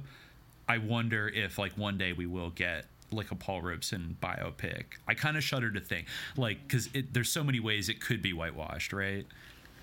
Yeah. It seems like I'm just looking into his stay at the Priory Hospital right now. And it seems like what might have happened is that he left Moscow for London and then like, you know, ha- being having been like, you know, checked out of the Russian hospital or the hospital in Moscow. Oh, Um, okay. or, you know, and then like he had then had another episode where he became depressed and suicidal, and then he was immediately sectioned under the British Mental Health Act. So Wow. yeah. So they, I mean, Um, hype, I, is there any, is there any like uh more details on like the circumstances of his second breakdown? Because it's like, did they get him again? Did they slip another thing in his drink when he got to London? Uh, I don't know. Uh, it's possible. I'm just like you know trying to put some of these uh, these details together to to assemble it.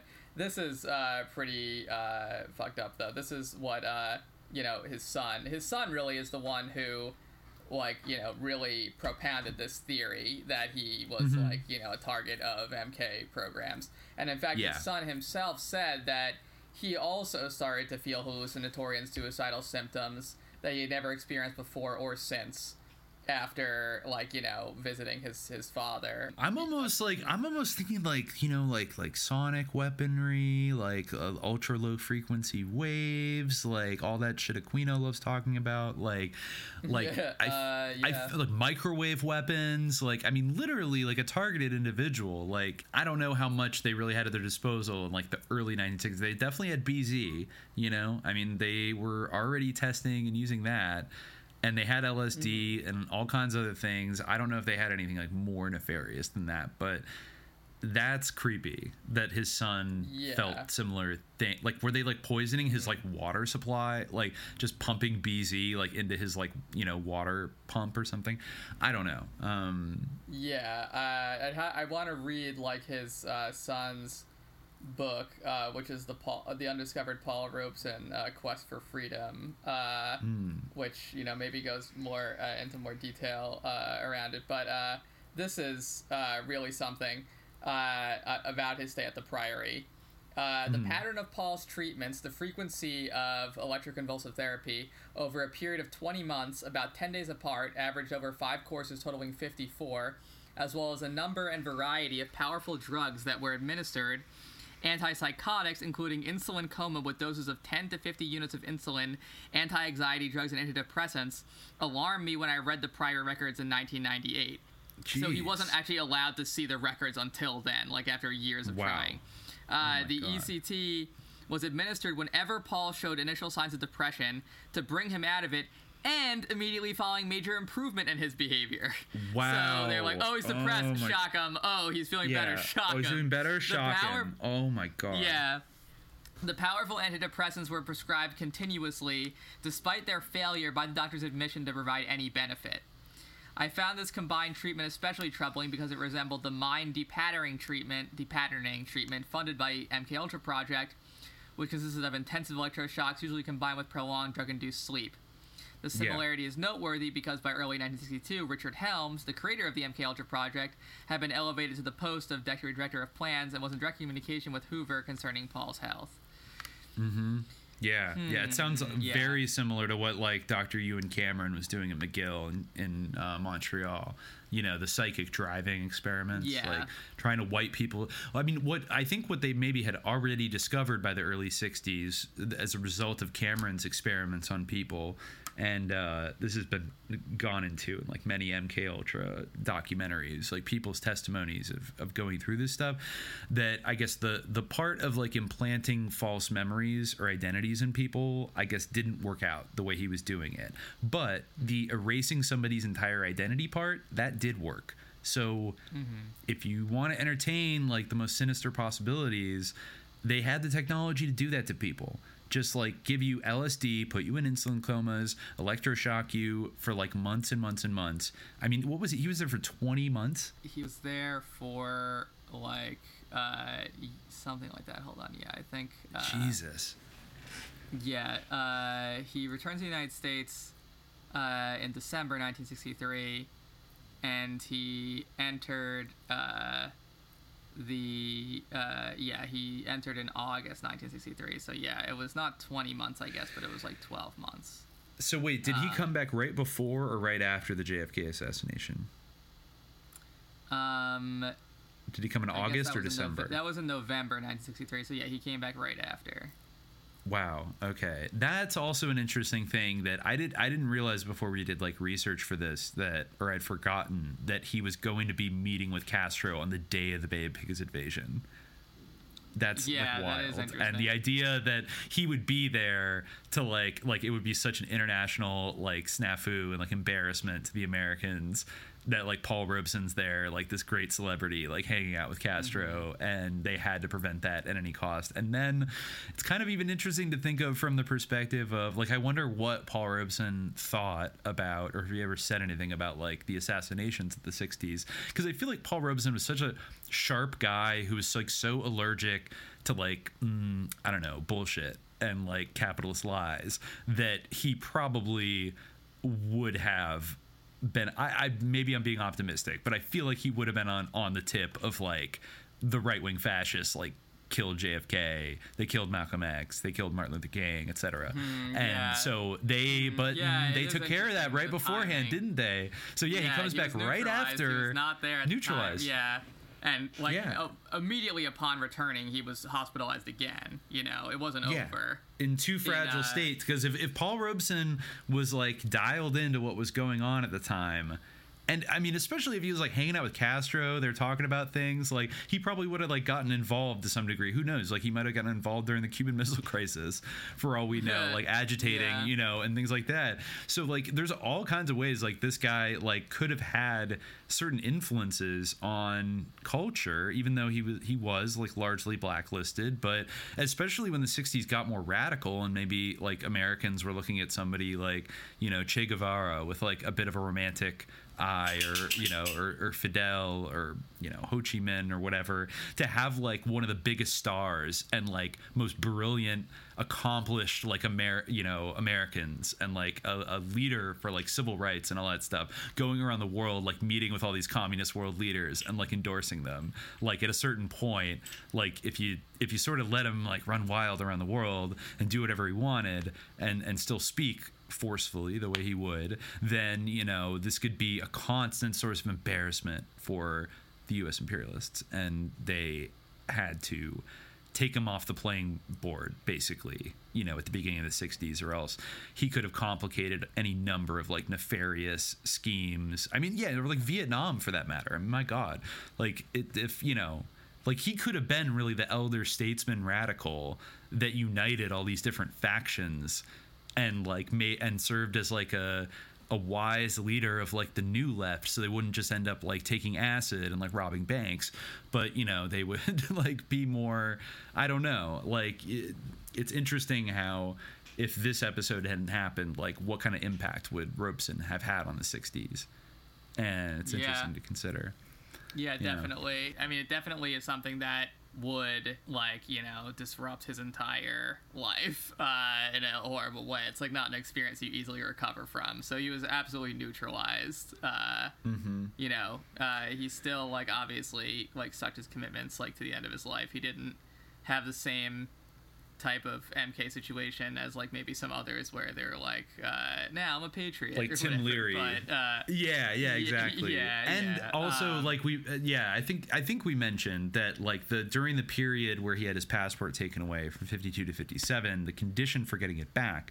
was like we'll give this back to you, but you have to sign this anti-communist affidavit, basically saying like communism sucks, I'm not a communist, it's evil, uh, Stalin killed 500 trillion people and like blah blah blah.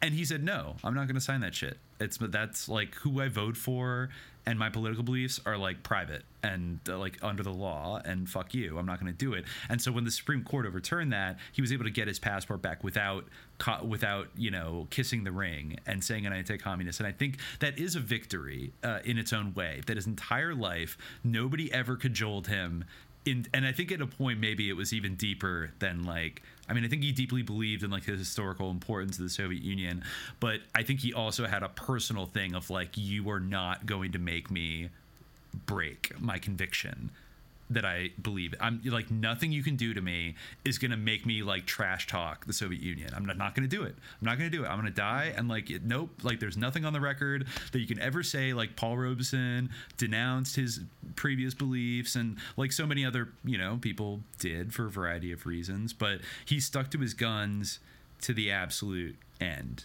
and uh, I think for that he's uh, he earns my respect yeah, eternally. definitely. Yeah, definitely Mhm. an admirable person for sure. станки, которые они сейчас выпускают. Известного певца и выдающегося борца за мир здесь знает каждый рабочий. Поль Робсон спел старинную русскую песню «Эй, ухнем».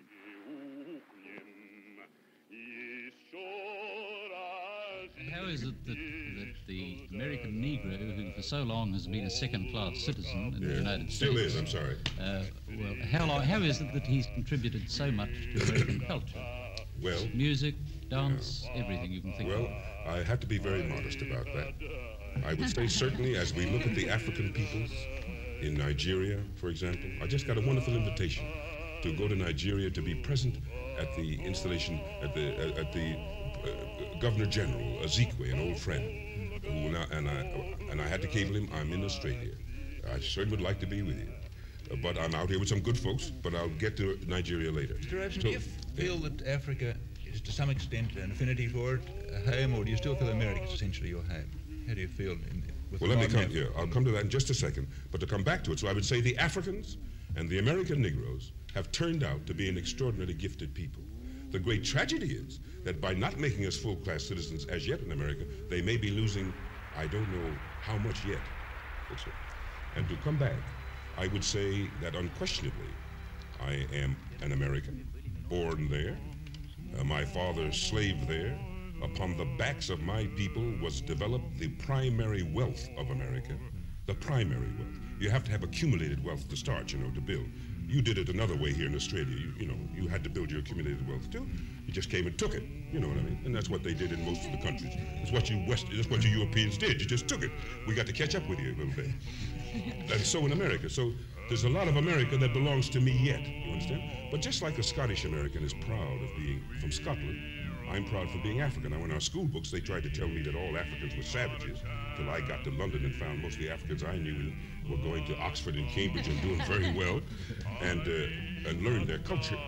Uh, and even once had, somebody had the temerity after one had had conquered the Chinese people and imposed upon them the opium trade and everything else to suggest that they were backward people, just the people who had been civilized so long over the rest of you folks didn't make any sense at all.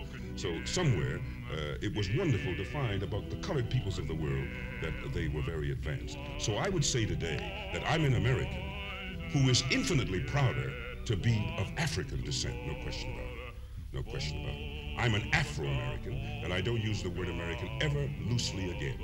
Now, this was the feeling. This was the feeling. That's uh, right. That, that when you you were in London about 1937, 38, you really had the world at your feet. Then, I mean, you, you're a tremendous success. You're recognised all over the world, and yet you went back to America. Was this right. this was the feeling that took you back? I felt I had to go back to my people. That's right. The, the going was tough. And uh, today, I can go back. I just had my passport renewed. I could go back to pretty tough times now.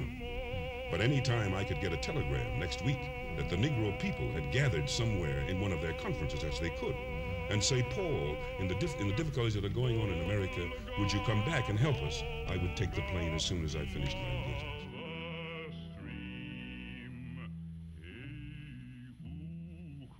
So Yeah. uh, I guess Too bad uh, about there any- libraries being closed because I would definitely like to track down, uh, you know, uh, maybe you know it would take a little bit of a, a little bit of time. Something that I haven't really gone through the hassle of doing lately. But I would like to read the second volume of Undiscovered Paul Robeson because that's where I guess, you know, we could see some more of what his son had to say about his stay in the in the Priory. Yeah. and everything. Yeah. I, I like his son a lot from what I saw in the documentary and what I've read about him. He seems like uh, he's like a chip off the old block, uh, and very much. And he actually went to I don't, I don't think we mentioned, but like he went to school in the Soviet Union for like several years, which is why he's yeah, right. Russian. His son. That's what uh, in the HUAC trial they're like, why didn't you send your son to Rutgers? You know, because he was Yeah. sent to school in the Soviet Union instead. Yeah, Yeah. yeah, and yeah, and he explained that like you know my son's very different from me. Where like if somebody in this room right now like called me a slur, I I'd feel the urge to like walk up and knock his lights out. But my son, because he grew up in a society or he went to school in this society for several years where like color prejudice like was a non-existent phenomenon and was in fact illegal. Like he doesn't even care if somebody calls him a slur. Like it doesn't even just bounces off him. And that was kind of like, hmm, aw, you know, um, you love to see it. Um, when that happens. Uh, he was a little young pioneer, you know. Um, Yeah. he, pro- he probably literally was probably. Um, Yeah, but, probably, uh, yeah. but yeah, yeah. I guess we can wrap up there. I think. Mm-hmm. Uh, think you know. Check out. Check out Robeson's music. I'm planning on watching some of his movies. I heard they're on Criterion, the 1930s ones. I like to watch Jericho and what was it, The Lonesome Valley or something, um, from 1940. Uh, the Welsh Miner one. There's a few good ones I think that may be worth watching, like the less problematic um, ones. But uh, also like his book Here I Stand is very good. I read that like two years ago.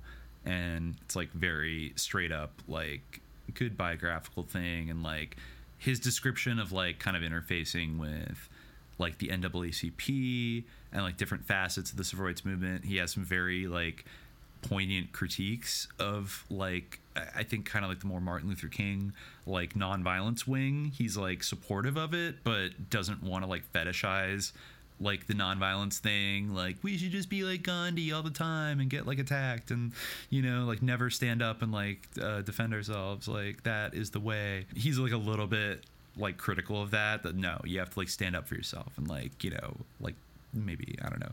But he's also like not like an adventurist like uh let's start blowing up like banks or something like you know he's it's good it's just good shit. I think he i think he's like the most brilliant uh and accomplished and like praiseworthy american communist that we've ever had. I'm comfortable saying that Yeah. I feel like he he is Uh, a standard to which other people, if you are gonna like you know put a big portrait on the wall and like you know worship it, uh, you're gonna have any kind of cult of personality. I feel like uh, modeling the behavior and like the Yeah. the ethos of It Paul is Robeson is a good. about- yeah. Yeah. Yeah, what were you gonna say? Oh, I, I was just gonna say it's interesting to think about like him as someone who's like not really looked to so much. I mean, not to say that I don't think like you know uh, people like Malcolm X and and Muhammad Ali are like you know super inspirational figures who like offer a lot like you know in terms of their their thought, especially especially Malcolm X. Uh, but yeah, it is interesting that someone like Paul Robeson, who really did have a lot of uh, you know intellectual uh, contributions and a lot of like like material contributions, and uh, who also was like a tremendous artist, isn't Yeah. really someone who is remembered as much as, as perhaps others. Certainly, I think the mean, existence certainly of if Paul Robeson come down to like this the settlers guy like Sakai versus Paul Robeson, I, I, would, I think you know he could stand to be remembered a bit more. Uh, you know, not to No, not no, to no, it's not just that, the- you know obviously there's settler colonialism, but you know what I mean. Yes, Yeah. which like Uh, Robeson was not. Robeson was not like uh, blind to or anything. It's just no, that he wasn't like a he wasn't a Strasserite. He wasn't you know a class reductionist. Uh, Sean P. McCarthy. he wasn't a social imperialist or a social fascist or anything like that like he really believed in i think he was like i think in a way he was like a leninist in like the the most pure kind of philosophical sense of somebody that read Marx's theory and then wanted to apply it to the unique into like particular conditions of his country and his people and wanted to find a way for it to like work within an American context very sincerely, which didn't mean like becoming a nationalist or like doing an entryism or like uh, uniting with the KKK or like doing mind control on your followers or blaming the British for everything or standing Alexander Hamilton or you know wrapping yourself too much in the flag. Like he was pretty clear eyed about like what America was, I felt, but still had a certain optimism that you know it could be it could experience a kind of like revolutionary transformation. And that like we could rebuild and even take some of like the principles that were gestured at in like the bill of rights or whatever but not like totally stand it like chomsky and just like go to sleep like cuddling it at night. Well, I um think you know. yeah. Yeah. Uh, yeah. Yeah. exactly Right. like how, like how Yeah. much more uh like the like the approach of a robeson like he just i think he's like he was too good so like they have to sh- they have to like erase him they can't even you can't even shit talk him really like i think even that is like a failing strategy because you're still like wait this guy was like the number one athlete and like the number one football player in america the number one broadway star like the number one singer like the number one political activist like got the stalin prize like i mean like it's just like a Yeah, staggering array of like yes. achievements that he was able to like and just like so many brave stances that like did destroy his career completely. Like he and he walked into it knowing what it would do. Like he in a way you know sacrificed a lot in terms of being a like he could have been like I don't know, the Jay Z like the 1950s if he had wanted to, and like cozy up to like rich white people and like play that game if he had wanted to. He could have tapped out at any time and like modulated or turned on the Soviet Union even, and then he would have been at least like an acceptable civil rights figure. But this dude had his convictions and he did not back down and uh, Yeah. I think it's like a heroic example for everybody and an instructive one for like if you're even trying to think about how to Yeah, conduct I mean- like left politics in like America, like uh, you know I don't know, Yeah, like not saying I mean, like, obviously uh, I don't know if we mentioned it, but his father was literally like a slave. Like, Yes. uh, Yeah, his know, father was a slave. Really something, yeah. That Well, he says that great line at the end when, like, uh, even though it is the James Earl Jones, like, uh, that's always like kind of yeah, giving me it is- chills. is real, yeah. Um, Yeah, yeah, I think this is an actual quote, uh, uh, one of his most famous, where they go like, "If you love Russia so much, why don't you move there?" And he says like, without missing a beat, like, "Because my father was a slave, and my people died." And bled and died building this country, and I'm going to stay here and have a part of it, just like you. And no fascist-minded people are going to drive me from it. Is that clear? And then, like, that's when they're like, "All right, I'm done with this meeting. Like, uh, meeting adjourned." And he's like, "It should be." Yeah, You I can't like, take it it's so anymore. good. Yeah, yeah, I can't exactly. take it That's all I anymore. can stand. Yeah, they can't Uh, handle but, it. Uh, But that that that I mean, just yeah. that beautiful like, why don't you move to Russia? Because no, my ancestors died building this country, and like I just love like I'm gonna stay here and have a part of it, just like you, you little fucking shit. Like no, like you can't get rid of me. Like I'm not gonna run away, and uh Mm-hmm. and you know, I mean that uh that's a very brave th- to stare down like these like fascist senators basically and call them the fuck out and then like drive them so crazy that they just adjourn the meeting after like 10 minutes is uh is really indicative of like his yeah. his like and that brilliance really, you know, that that really is still a thing today. Like, uh, you know, this is uh, very much a tangent, so we should wrap up. But there's like a yeah you know, a very prominent Muslim personality, uh, Mohammed Hijab, who, uh, you know, is known in the UK for, like, just being kind of like an apologist. You know, I wouldn't necessarily recommend anything that he says, but he's, you know, kind of like a celebrity in that little in that little world. Um, Uh-huh. And, uh, you know, he recently posted something that was like, you know, I often have emphasized, like, you know, the colonial, uh, you know, impact of the, uh, you know, like uh, the the West and you know the the the, uh, the colonialism and imperialism, but you know I haven't been grateful enough uh, to this country for giving me like uh, you know. Uh, I saw that, like- yeah. And it's just like yeah, and it's like you know.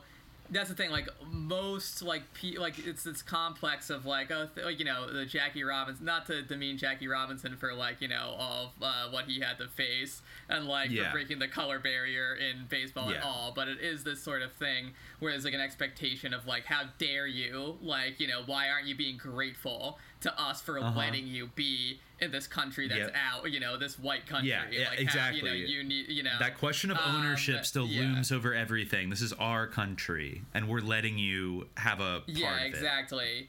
Yeah, But and that's Robinson's why, saying like, yeah, no. Like I deserve Right, a part yeah. of it. Like we all do. like to be like oh you know i should be because like you know my parents were immigrants or something like you know i really shouldn't be upset about colonialism and i should be more grateful that like you know they're giving they're out of their giving me healthcare whereas like you know people uh, who are white just take like they feel that those things are owed to them correctly because that's like the what the country teaches them like you Mm-hmm. Yeah. know uh, so it, yeah it's just like but then yeah, you hate Uh, to see that kind of like oh thank you like that like the sad little the like healthcare please meme Yeah, like a- being a saying thank you. yeah You know. Yeah, Yeah. right, Ugh, mhm. You you It's hate to see it. right. Um, yeah So yeah, don't right d- don't uh gratuitous don't like slavishly thank your you, the ruling class for like throwing you breadcrumbs uh yeah don't develop an inferiority complex like out of contrarianism because like some kind of like you know uh, someone was uh,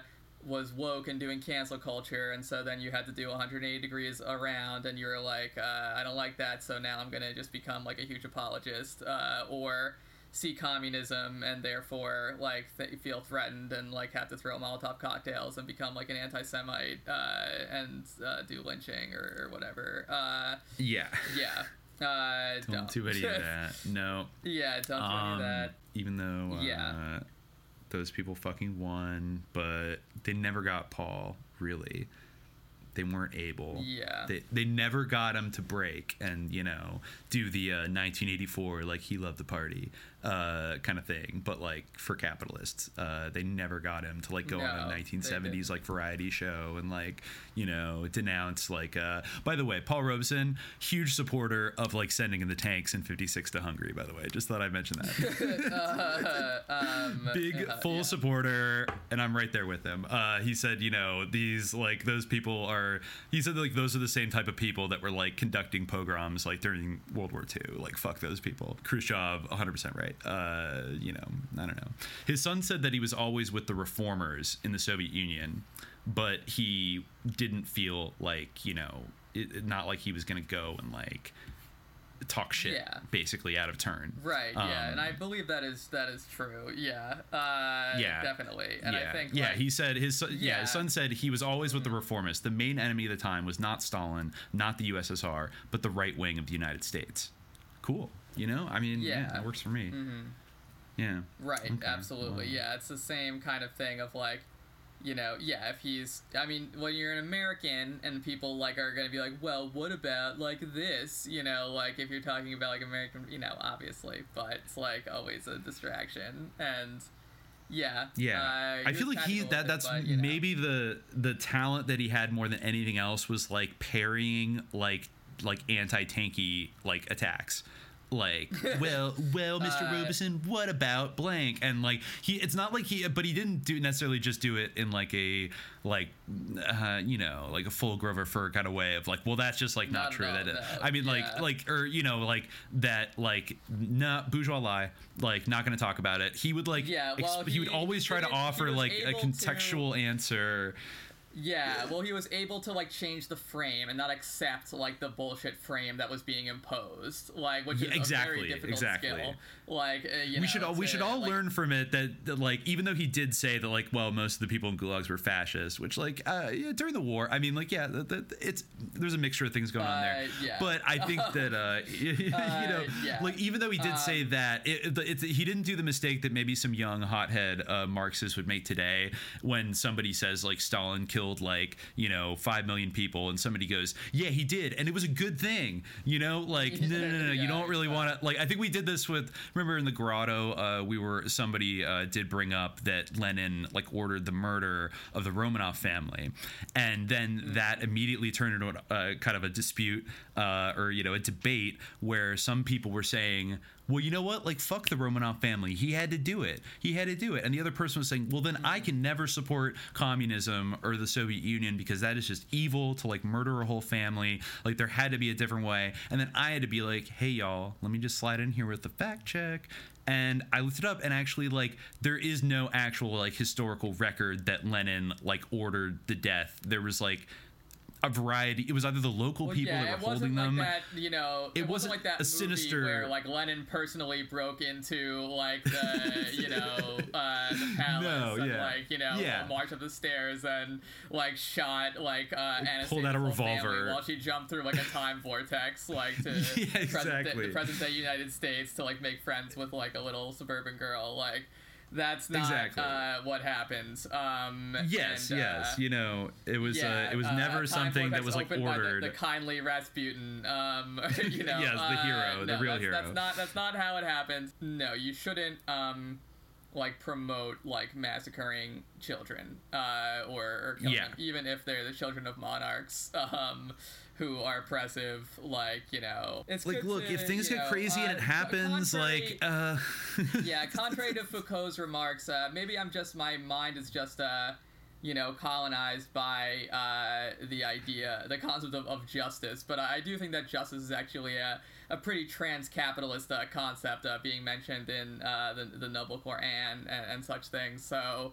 I generally think it's good to preserve like a concept uh, of justice and like try to uh, you know like have like adjudication and like determine people's guilt and like you know do things in, like, an Absolutely. equitable uh, manner, like uh, that, rather than like you know uh, going wild and shooting. But Justice uh, is know, not inherently uh, like a bourgeois psyop or like a bourgeois pseudoscience. Uh, it No, is it- a it is thing that not, people do yeah. kind of want expressed in like their right. political As we said in that episode, I got Foucault's point, but he picked a bad example with the concept of justice, which I think uh, definitely is not like necessarily wedded to the capitalist episteme, although perhaps Yes. our concept of it uh, is in certain ways uh, mediated by it, of course. Yeah.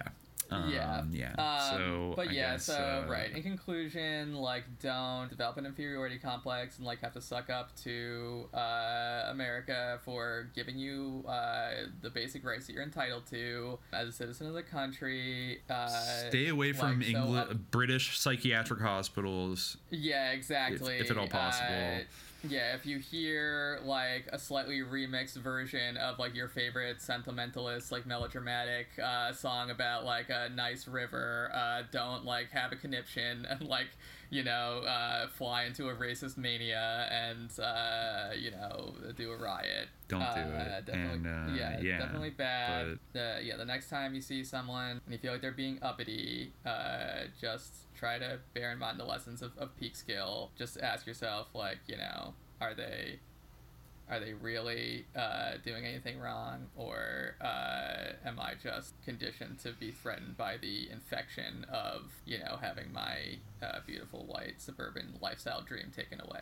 Yeah. Um, Like the yeah the same thing you would ask about you know Stalin. Um, um, all right. Uh, yeah. kidding. Uh, yeah, no, no, not no. that our being- uh, not that our listeners need to be concerned about these things. They just need to remember, you know, the, just normal things of watch out for gins. stand your ground. general. Don't Yeah. don't let the like narrow-minded fascists in any committee kowtow you. We're in for so uh, yeah. Be like Paul. Let's uh let's add him to the, the pantheon of uh socialist uh, American heroes. Uh, you know, He's we got- there. He the highest one as Eugene far V. as Debs, but I really, you know, you really do really hear about him. Uh, so yeah. You hear about him the least. So spread the and he was word. definitely a uh, trailblazer, you know, way back like, uh, in the early yeah, years, go out there and Paul Pill your friends. A lot of his music's on uh, YouTube, and uh, I don't think anybody can deny his like talent and prowess. Uh, if you watch him, so do do what Paul did himself, and maybe try to like Paul Pill people by like watching his movies and like listening to his music because his revolutionary ethos and ideas are embedded in all those things because he was fucking brilliant and cool. So Oh, uh, by the way, before we stop, I uh, I did uh, recall that uh, where I had gotten that sort of whiff of like Beria skepticism was from like a random account on Twitter called uh, Woke Beria um, that uh, Okay. I, I came across. That is, uh, you know, kind of larping as Beria while uh, peddling uh, a little bit of uh, skepticism to uh, Beria's conviction. So you know, obviously some some doubt hangs over it, but at the same time, you know, I wouldn't necessarily like uh, go all in on uh, what what woke Beria is putting out there. But you know, uh, yeah, we'll see. requires a little We'll see.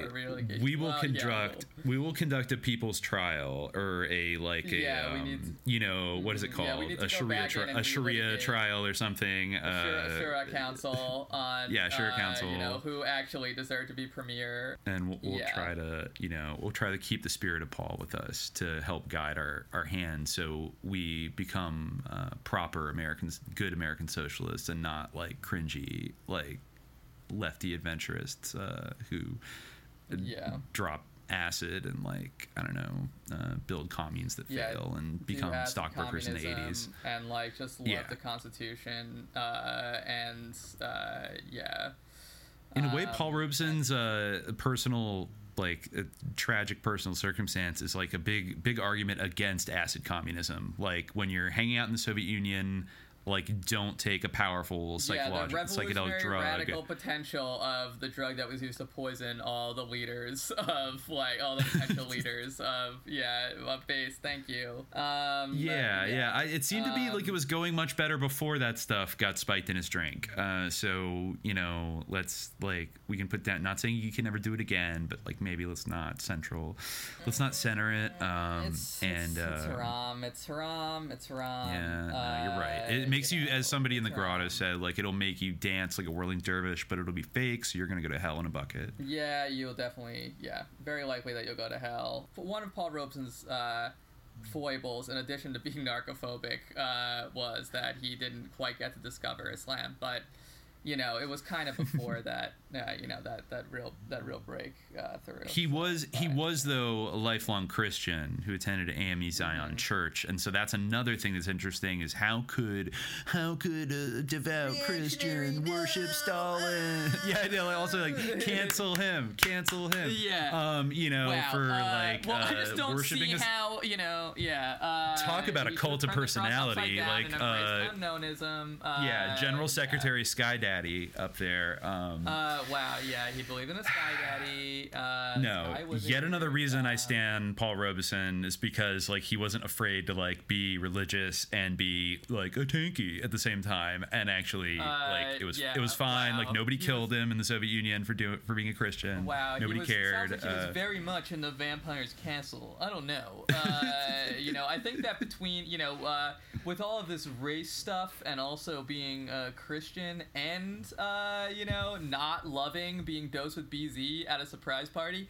maybe they were just trying to get more narcophobia, maybe- really. Yeah, yeah, well, yeah, true. He was being narcophobic, like all those by uh, having a bad reaction to BZ, all that was narcophobic. MI5 agents who were like at his surprise party were just trying to like give him, you know, a nice little present. Um, and, but he was Oh, just so God. narcophobic that, uh, and such Yeah. a pedantic, judgy Christian that he got upset by. well being we're, we're like, back we're back where we're back where we started we're just like um like maliciously medicalizing like everything he went through to be like hmm it was his like uh it was his irrational fear of doing hard drugs that uh was actually the problem not Wow, yeah. which caused you know a psychological complex to develop that could have been solved if he just you know developed a casual heroin habit Exactly. Well, you know, he probably was one of those people who's prone to having bad experiences with like weaponized hallucinogens just because he was irresponsible or something. Uh, you know, or had uh, yeah.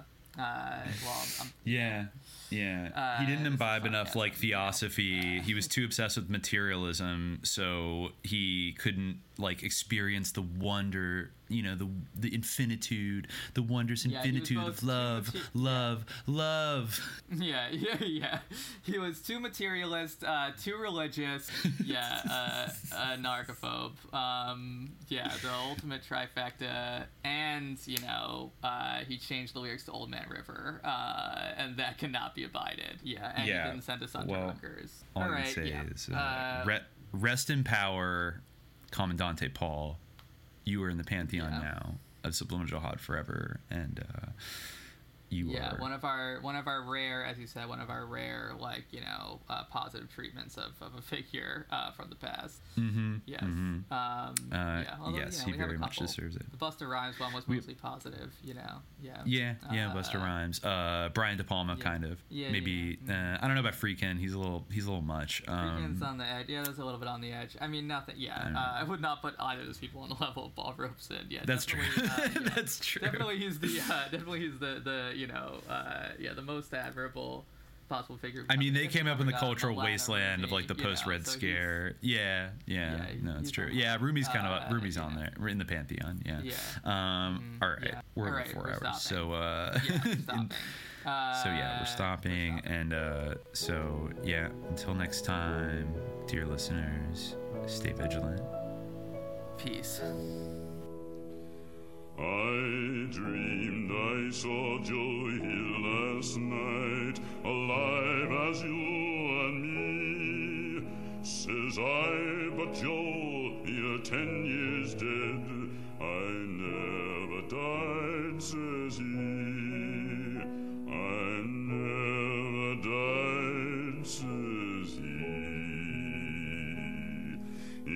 Salt Lake City, just as I am standing by my bed. They framed you on a murder charge, says Joe,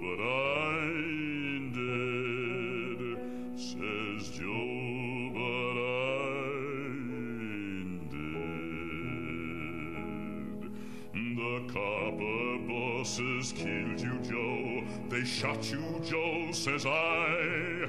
takes more than guns to kill a man, says Joe. I didn't die, says Joe. I didn't die. And standing there as big as life, and smiling with his eyes, says Joe, what they can never kill went on to organize, went on to organize. From San Diego up to Maine, in every mine and mill, where workers strike and organize, it's there you'll find your you'll find your hill.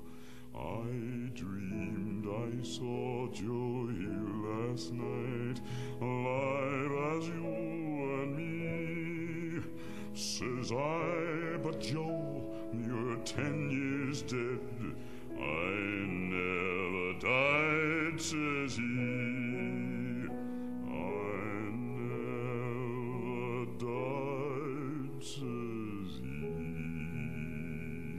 I